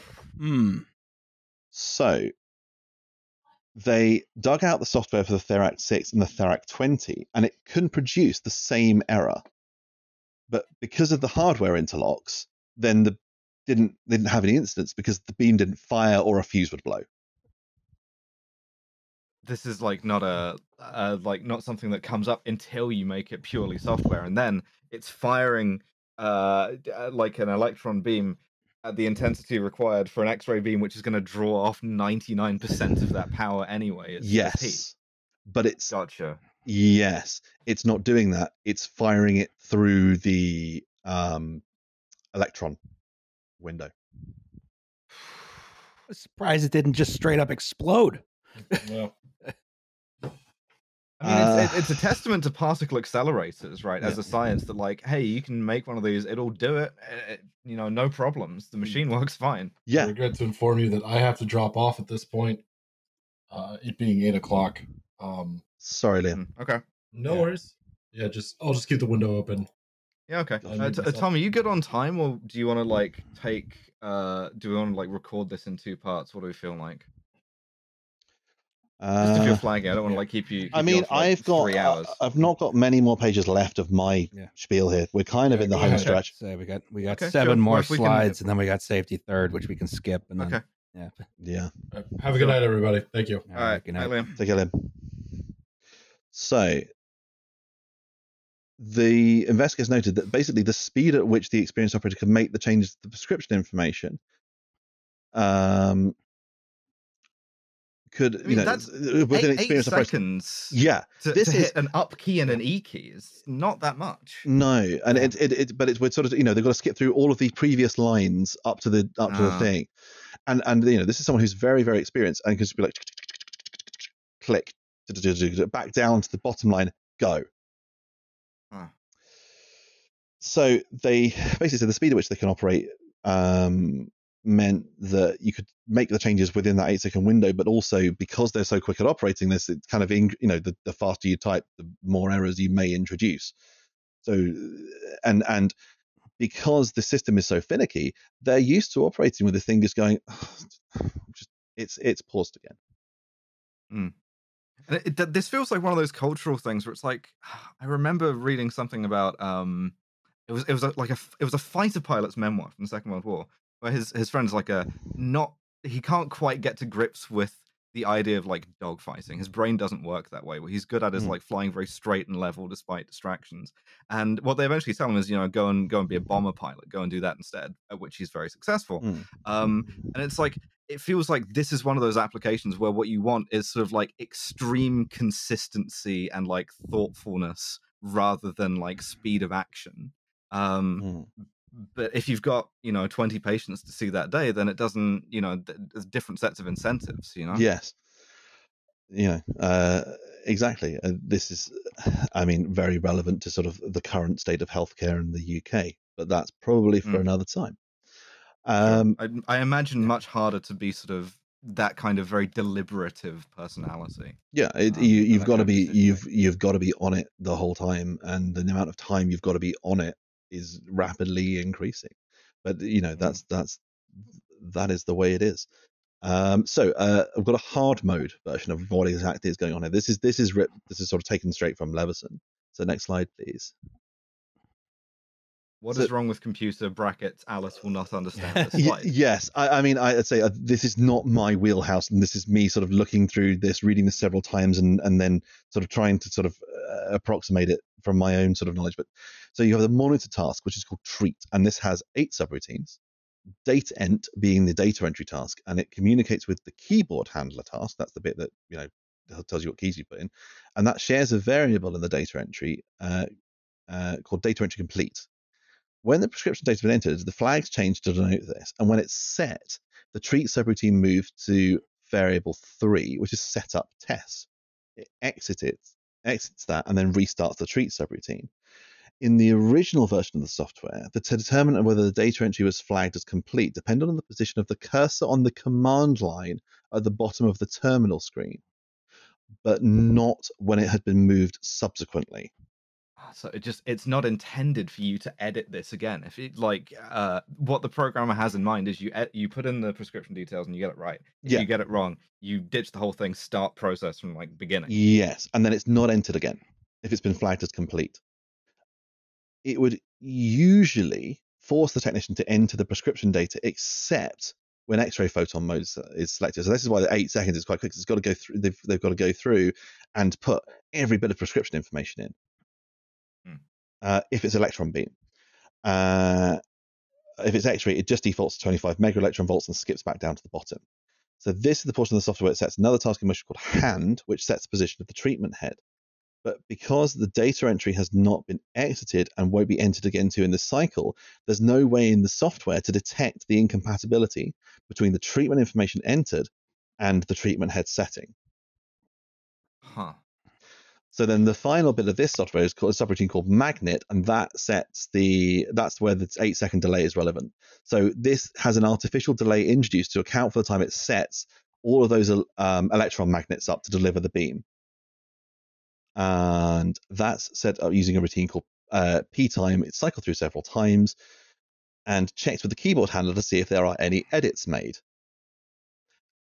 Of course, when it executes, because it clears that flag, then it never detects that there's been an edit made and defaults back to the data entry. So giving the 8-second window. It's like watching a gun being assembled. It's horrible. Yeah. Leaves an 8-second window. It's possible to edit the modality and dose, have it be displayed correctly on the terminal screen, not be recognized by the software, and then resulting in the 2 overdose incidents that were at East Texas. That's such a like easy thing to miss. That like no, it's software. It's perfect. Yeah. So the FDA, the radiation scientists, you know, they are continually bullying AECL throughout all of this. The FDA are similarly scathing with internal memoranda. Leveson managed to get hold of some internal memoranda for her report and indicated that they possibly omitted awareness of previous radiation safety incidents involving the Therac-25 having settled out of court the injury sustained by Katie Yarbrough, so that's the first victim in Marietta, Georgia. Insufficient detail and clarity of their quality assurance process, with no response provided to the Canadian Radiation Protection Board after they requested further details of software revision and requirements. So this is Gord. So they didn't reply. Mm-hmm. So they did. You just say Gord's emails. Did you just say Canadiation? Yeah. That's what they should call it. That's like, yeah. There's always a background level of Canadians around, right? Yes. And but then above that, there's like an error, like a point at which you might stochastically be exposed to a Canadian in a way that increases your risk of consuming like maple syrup or like saying a. Yes. So they ignored, they basically, because they settled the first incident out of court, they didn't, they were settled out of court. You can't, we settled this out of court. You're not allowed to get mad at us. You can't get mad at us. We settled. Yeah. AECL intended to keep the obscure and undocumented error codes, which the FDA liked them. The FDA I'm not sure why, but they did. FDA demanded they change to provide more explicit warnings, and then they did not plan to do any additional QA to ensure exact copying of the updated software to the installed devices or test any further updates to software to ensure safety. Just remarkably lackadaisical about this. So they produced fine, don't worry about it. So a revised corrective action plan was published on December 22nd, 1986. This implemented suspension of treatment if a dose error was detected and a plan to implement meaningful error messages. Oh, good. Yeah, we're make a plan. We'll make a plan. Make a plan to have a committee to sort of work out what is meaningful in the context of an error message. What was so difficult about error messages at this point? I mean, I guess I understand that like now in an age of everything where it's like oopsie whoopsie, the computer made a fucky wucky. You might not want to have to like delve back through like error in block 0x whatever, but like. This is it's such a weird point to be insistent about. Why not give the operators a printout of the error code documentation? I feel like that's a nice, quick interim solution here. This was the revised plan, and everything was fine at this point. All the major safety issues had been addressed, and the federal oversight had been successful. Please don't say a date now. January 17th, 1987.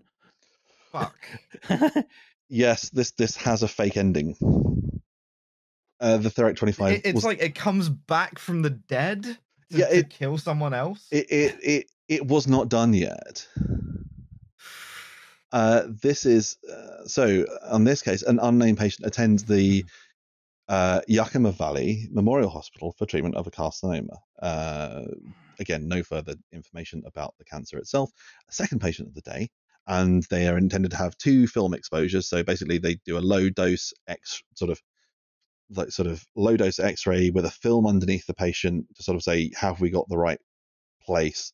And then a high dose X-ray treatment with a intended total dose of 86 rads. So very low dose. So this is the 80s, and so taking an X-ray requires you actually placing a physical X-ray photographic film under the patient. Perform the first. Still does in some places. Still does in some places. You can get like Russian, you used to be able to get Russian X-ray film relatively readily that you can make some very interesting film exposures with because it doesn't have like a halation layer or whatever it is. So they did the first, returned to the treatment room, set the beam for the second. Upon returning, they sort of set the beam up for the second X-ray, did the second X-ray, rotated the treatment head from into the field light position to check the positioning for therapeutic treatment. And at this point, they inadvertently left the second X-ray, the second exposed film under the patient. These things happen. You're treating sort of multiple patients. You've kind of got two films. You've taken one film. They left the X-ray film under. So we have the hand command on the terminal in the operator room, and you can also position the treatment head using a hand control as well. So they in this case they set the dose using the handheld unit, went back to the terminal room, displayed beam ready, having entered all the prescription information. The operator pressed the B key for beam ready. B for beam, P for pause, E for Canadian literalists all the way through. The beam came on, but no dose information was displayed. The operator in deposition stated an error message may briefly have been displayed. However, the treatment was simply paused. And as the operators are used to doing at this point, they pressed the P key to resume treatment. The machine paused again. And so we have the upgraded error messages here. This one was flatness. What? What could that possibly mean? In like the past couple of hours, have we heard of anything that you could express in terms of like topographical flatness? Like, I think this is something to do with so we sort of talk about beam flattening in exercise. So I suspect it's something to do with that. But again, this is the supposedly upgraded error system, and this is. You know, this is the sort of errors that we're getting. But the thing is that the machine only displayed dosing information for 2 X-ray films, 7 rats. The operator went to unpause the treatment for a third time, but heard the patient moaning from the treatment room over the intercom and went to check on them. They reported a sensation of pain and burning in the chest, and over the next several days that developed into a burn with the characteristic stripe pattern, matching slots in the blocking tray. Very similar to that seen at the previous Yakima Valley incident in December of 1985. So sort of about 2 years, sort of year or so before. AECL initially recommended users should manually confirm the position of the treatment. Again, this is a you problem, not an us problem, before positioning the treatment. Of course. An engineer was dispatched from Ottawa. In the meantime, medical physicists at Yakima Valley conducted their own investigations, and they managed to achieve production of X-ray beams in the field light position. Oh, good. So there's nothing attenuating that. No. Whatsoever. So there's no. There's no electron beam controller. There is no tungsten. This is just coming through the diagnostic light. The diagnostic light. Yeah. So they tested this onto X-ray film, and they compared it with this. Again, another fantastic bit of fortitude. They actually left the X-ray film under the patient, because they were able to compare the X-ray film that had inadvertently been left under the patient affected with the simulation films that they ran, and they noticed a match in the patterns displayed on the two. So again, another huge win here for medical physicists knowing what they're doing. And radiation detective work. Yes, there's some fantastic detective work here. The patient was determined to be lifted a dose up to 10,000 rads, and they died in April of 87, relating to complications from the radiation exposure. While they had advanced cancer, the family brought a lawsuit again to AECL that indicated that the radiation exposure had hastened their death, and again, this was settled out of court. Naturally. The AECL determined this could not be entirely due to hardware error, and determined the unit was awaiting an update to the software following the conclusion of the FDA corrective actions. So it hadn't had yet the software update from the East Texas instance. However, this fault was an entirely separate quirk of the operator software. Oh my Incredible. God. A third one. Second fault. Okay. Yeah, second sort of because they think that the Hamilton one was probably the same thing as well. Okay. Because of the remember that in Hamilton, Ontario, that's where the patient had the sort of line pattern. So they suspect the similar thing may have happened, but that was never determined. So how this determined, once again, we're going back to this diagram. It determines the position by the micro switches. They'd already had the hardware revision following the incident in Hamilton. It made modifications to the hardware. Software was unchanged, and a different failure mechanism was the culprit here. So this is, again, I think we're onto hard mode now, because what, next slide, please, happens here is what goes wrong in computer 2, more hard mode. The software flaw here is that is what's referred to as a race condition error. So there's multiple competing processes occurring at the same time. Position of different timing problems. A different timing problem. It's all time related, it seems. Yeah. This one relates to the position of the head, matching that in the prescription data, and it's got a housekeeping process called LMT check, which sets up a single bit in one shared variable called $F$mal, and if this is set to 0, the code enters the setup done stage of the treat algorithm. It does this by working through an 8-bit counter called class 3. It increases by 1 each time the setup test portion of T-phase runs. This is going through multiple setup runs, as we talked about earlier. Mm-hmm. It's an 8-bit counter, so the maximum it can count to is from 0 to 255. So if someone were coincidentally to press the set button on the hand control, at the exact moment that variable rolls over again to 0, the software wouldn't enter the head position check mode and would instead display that the beam was ready to fire. That's so weird. And it's purely like dumb luck that you have to do this simultaneously. Yes, it is simultaneously, which is why this machine was used. Sort of, it happened on 2, possibly 3 occasions out of what is likely hundreds and hundreds of uses, just because someone happened to hit the button at exactly the right moment at which that bit flips over from 255 to 0. This is such a statistically though that's like 0.3% of times, which is a lot.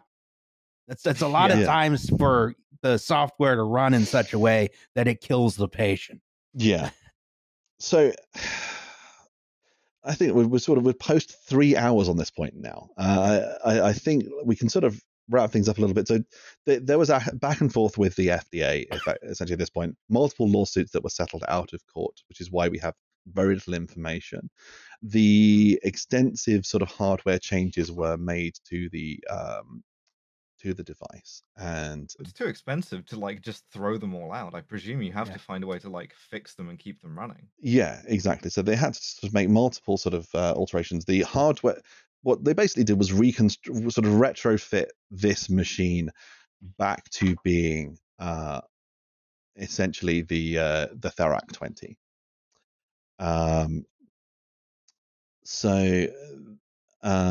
What they had to do was they introduced hardware interlocks on the therapy head positioning system.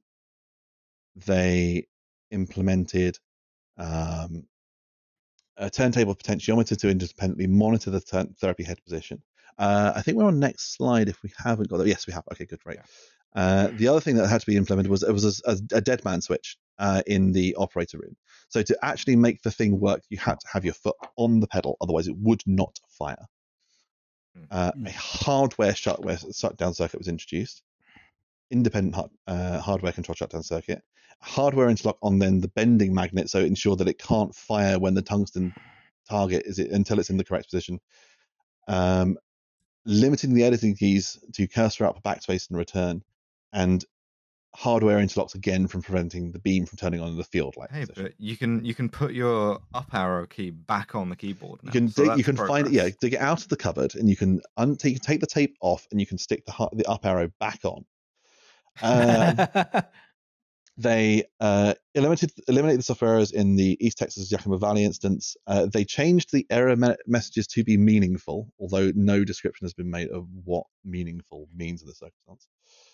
They had an additional software shutdown mechanism, and what were described by Leveson as 23 other changes to improve reliability of the software. They finally, after 6 instances, acknowledged that any errors resulting in a treatment pause would instead suspend the treatment.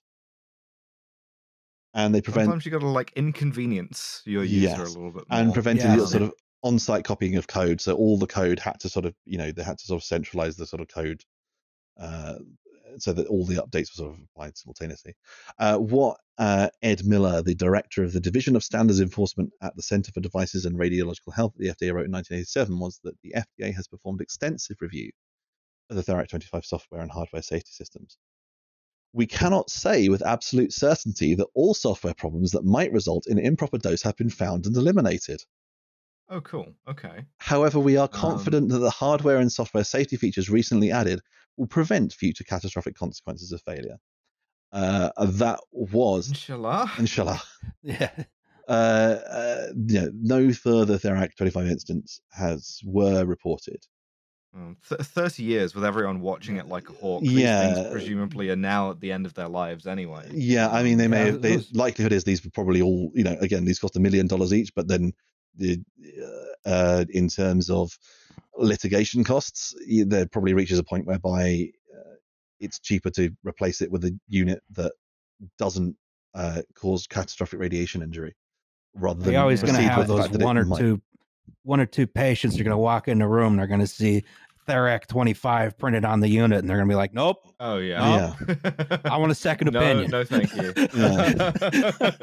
I mean, the good news is that this is now enough of a case study for software engineering. Yeah, I would hope and pray, right, that this leads to sort of a change in mindset of how you write software for applications of something that can kill a person. And the software was largely on all of the tests were on the hardware.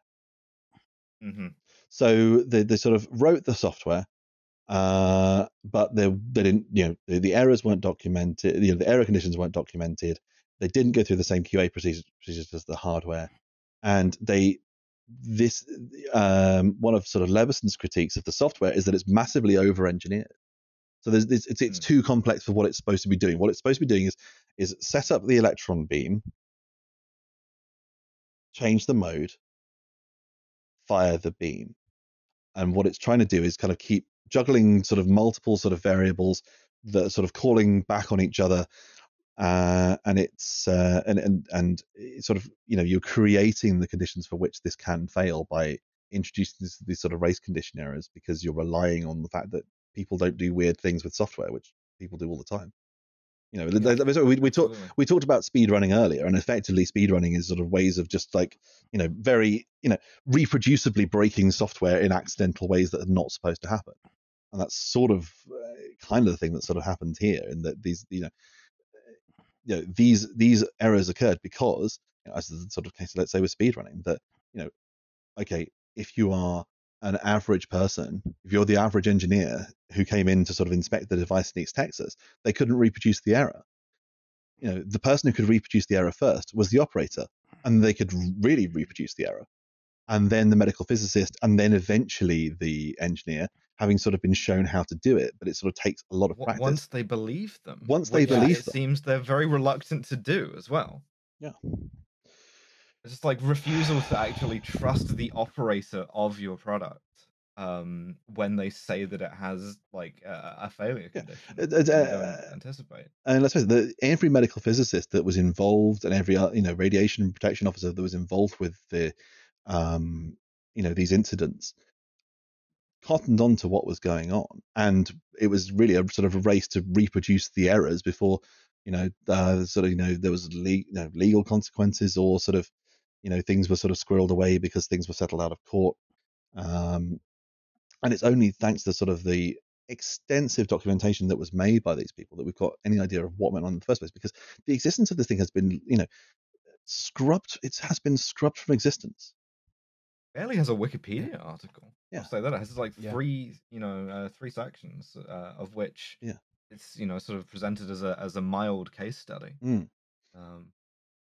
I think this incident always brought up at least something I thought it did, which apparently it didn't, bring up the idea of professional licensing for software engineers, right? Where you work on a really safety critical system like this. If you're a civil engineer and you pulled something that did this, you would go to jail.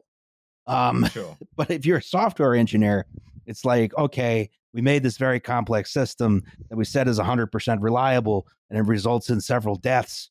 Well, whatever. And I thought after this, you started to get a movement for professional licensing for software engineers that work in these sorts of safety critical, but otherwise relatively simple systems.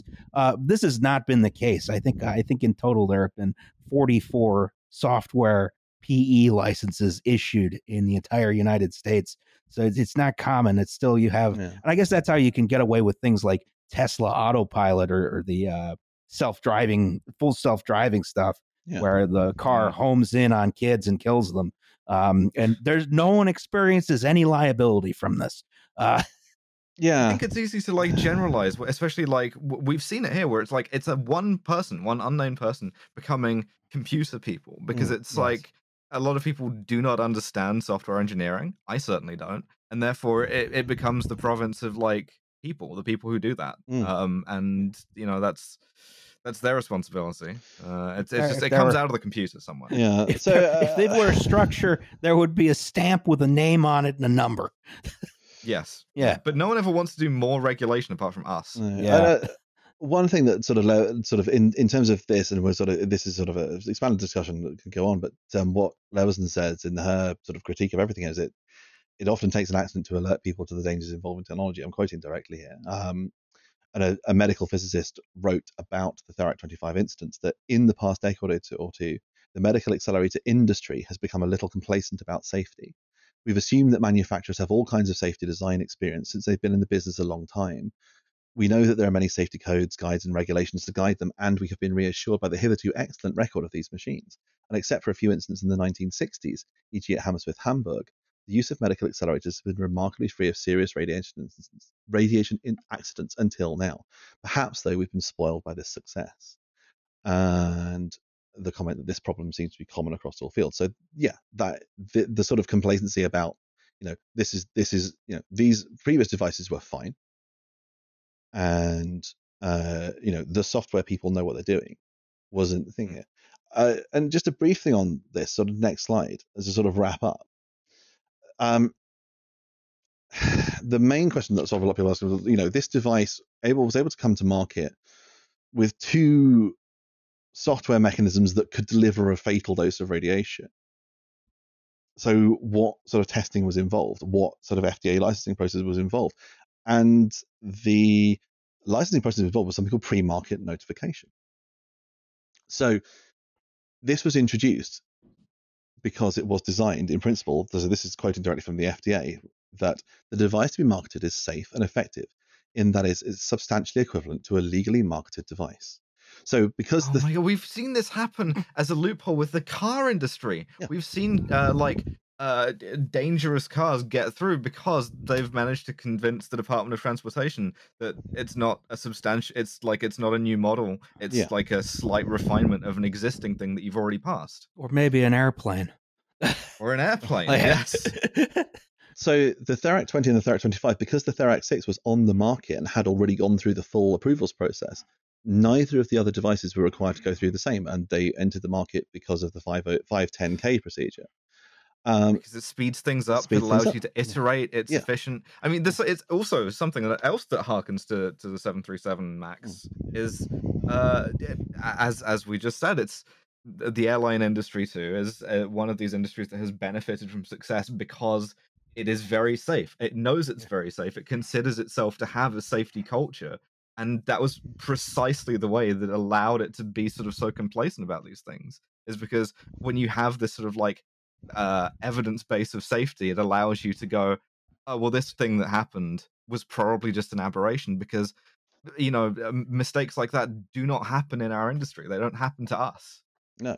And this is the thing, is that while the FDA did change its procedures here, so they did implement a way by which, you know, end users were then able to record sort of errors with and report errors with medical devices and software. Because this is obviously, you know, software as I think is in relative infancy at the time. They still have issues with medical devices. So subsequently to the Therac-25, there's been other device scandals which have occurred. In sort of the specialty I used to work in, which is orthopedics, there was a particular design of total hip replacement with a metal-on-metal bearing that came to market because it was a modified version of a previous design, and the previous design had undergone all the previous safety procedures, even though it had an entirely different bearing surface, and that resulted in lots of patient morbidity, where these things failed early because of the eccentric wear on the cup. That's an episode in itself. And also sort of transvaginal mesh implants is the other big medical scandal. So these are sort of implantable meshes that were originally developed sort of to repair sort of hernias, but then they applied for a license based on the fact that, you know, we use these to repair hernias. Uterine prolapse is kind of like a hernia. It's still going in the abdominal cavity. It's basically the same. And there was a sort of you know, there was a BMA investigation into one of this, and they sort of found there were sort of tens of different devices, all having spun off from this one parent device, all doing completely different things in different parts of the body, made of different materials. And in the case of the sort of transvaginal mesh implants, a huge scandal that's left lots of people severely, you know, disabled, incontinent, all sorts of horrific consequences as a result. Just sort of an easy way to get your foot in the door of regulations. Yeah. You get one thing approved, yes, and then just anything else like it, you can just like, yeah, sort of slide through. All right, yeah, the last thing was good. This one's probably good too. Yeah, approve it, Bill. Yeah, yeah. And it's in medicine, it's this sort of there can sort of be an element whereby this occurs in one specialty, and everyone sort of goes, well, that would occur in that specialty. But yeah, those idiots over in the radiology department, they might do that. This will never happen to me in the urology department. So I think this is the, you know, where there is a good argument for sort of saying, well, look, you know, you've got to kind of keep abreast of what is happening in other sectors of your profession, because, you know, the what's happened in one has happened in another, and it's happened multiple times. And any new device, you know, you need to have some sort of level of scrutiny of all new devices coming to market. And after every one of these, there is then the push for regulation, but in a specific sector. So this hip implant, which is something called the DePue ASR. So as a result of that, lots of places, the US and the UK, did change the way that they sort of record medical devices. They're much more stringent about what devices they record. They implemented basically a complete ban on metal hip bearings being used. But then, you know, there's several other fields whereby there are loads of devices on the market with pre-market notification, and I think caution. You know, yes, it does drive innovation. I think it's important to have healthcare innovation from a personal standpoint, but at the same time, you know, be aware of sort of making huge, dramatic changes to one device or. Mm. Just an easy way of doing regulation on the cheap, because governments don't like regulating things, and manufacturers, yes, don't like being regulated, and the only people who benefit from regulation are clinicians and patients, you know, and who cares about them? Well, I think we've learned a lot about the Therac-25. Yeah, it's good. I'm glad to have written a thesis. It's fantastic. Do we think we have time for Safety Third, or do we want to get an early night after a mere 3.5 hours? I want to get it. I want to go get some food before everything closes. Perfectly reasonable. Fair enough. Yeah. Tom, thank you so much for coming on and for writing the slides for this. That's no problem. It's been very entertaining, and we would love to have you back on anytime we get anything, even tenuously medically. That's fine. I'm happy to come back. I have. Sorry. Oh. I was going to say our next episode is on the Chernobyl disaster. Yes. So people want more Tom, where can they find you? So I have nothing to plug. You can find me working in the NHS, although you struggle to find me because I'm sort of in a lab most of the day. The only things I would say at this point, if you're in the UK, you know, please support the nurses who are on strike. At the moment, please support ambulance drivers on strike. The BMA is holding a strike ballot in 2 days' time for junior doctors, so support junior doctors when we go on strike. And at some point, it looks like there may even be a consultant strike as an indication of how problematic things are in the NHS, because we are losing good people at a rapid rate, and it is at all levels of the organization now. It's incredible how Jeremy Corbyn did this. I don't know why he did this, and I don't really support him doing that, but you know, well, we have a Patreon, you can subscribe to it, you get a bonus episode. When we do a bonus episode, we do them as quickly as we can, which is not very quickly. We are also falling apart, but without under any of the other like institutional pressures. We're just also doing that for fun. And, you know, please do that. We would be very happy to take your money, and we'll see you next time. Yes.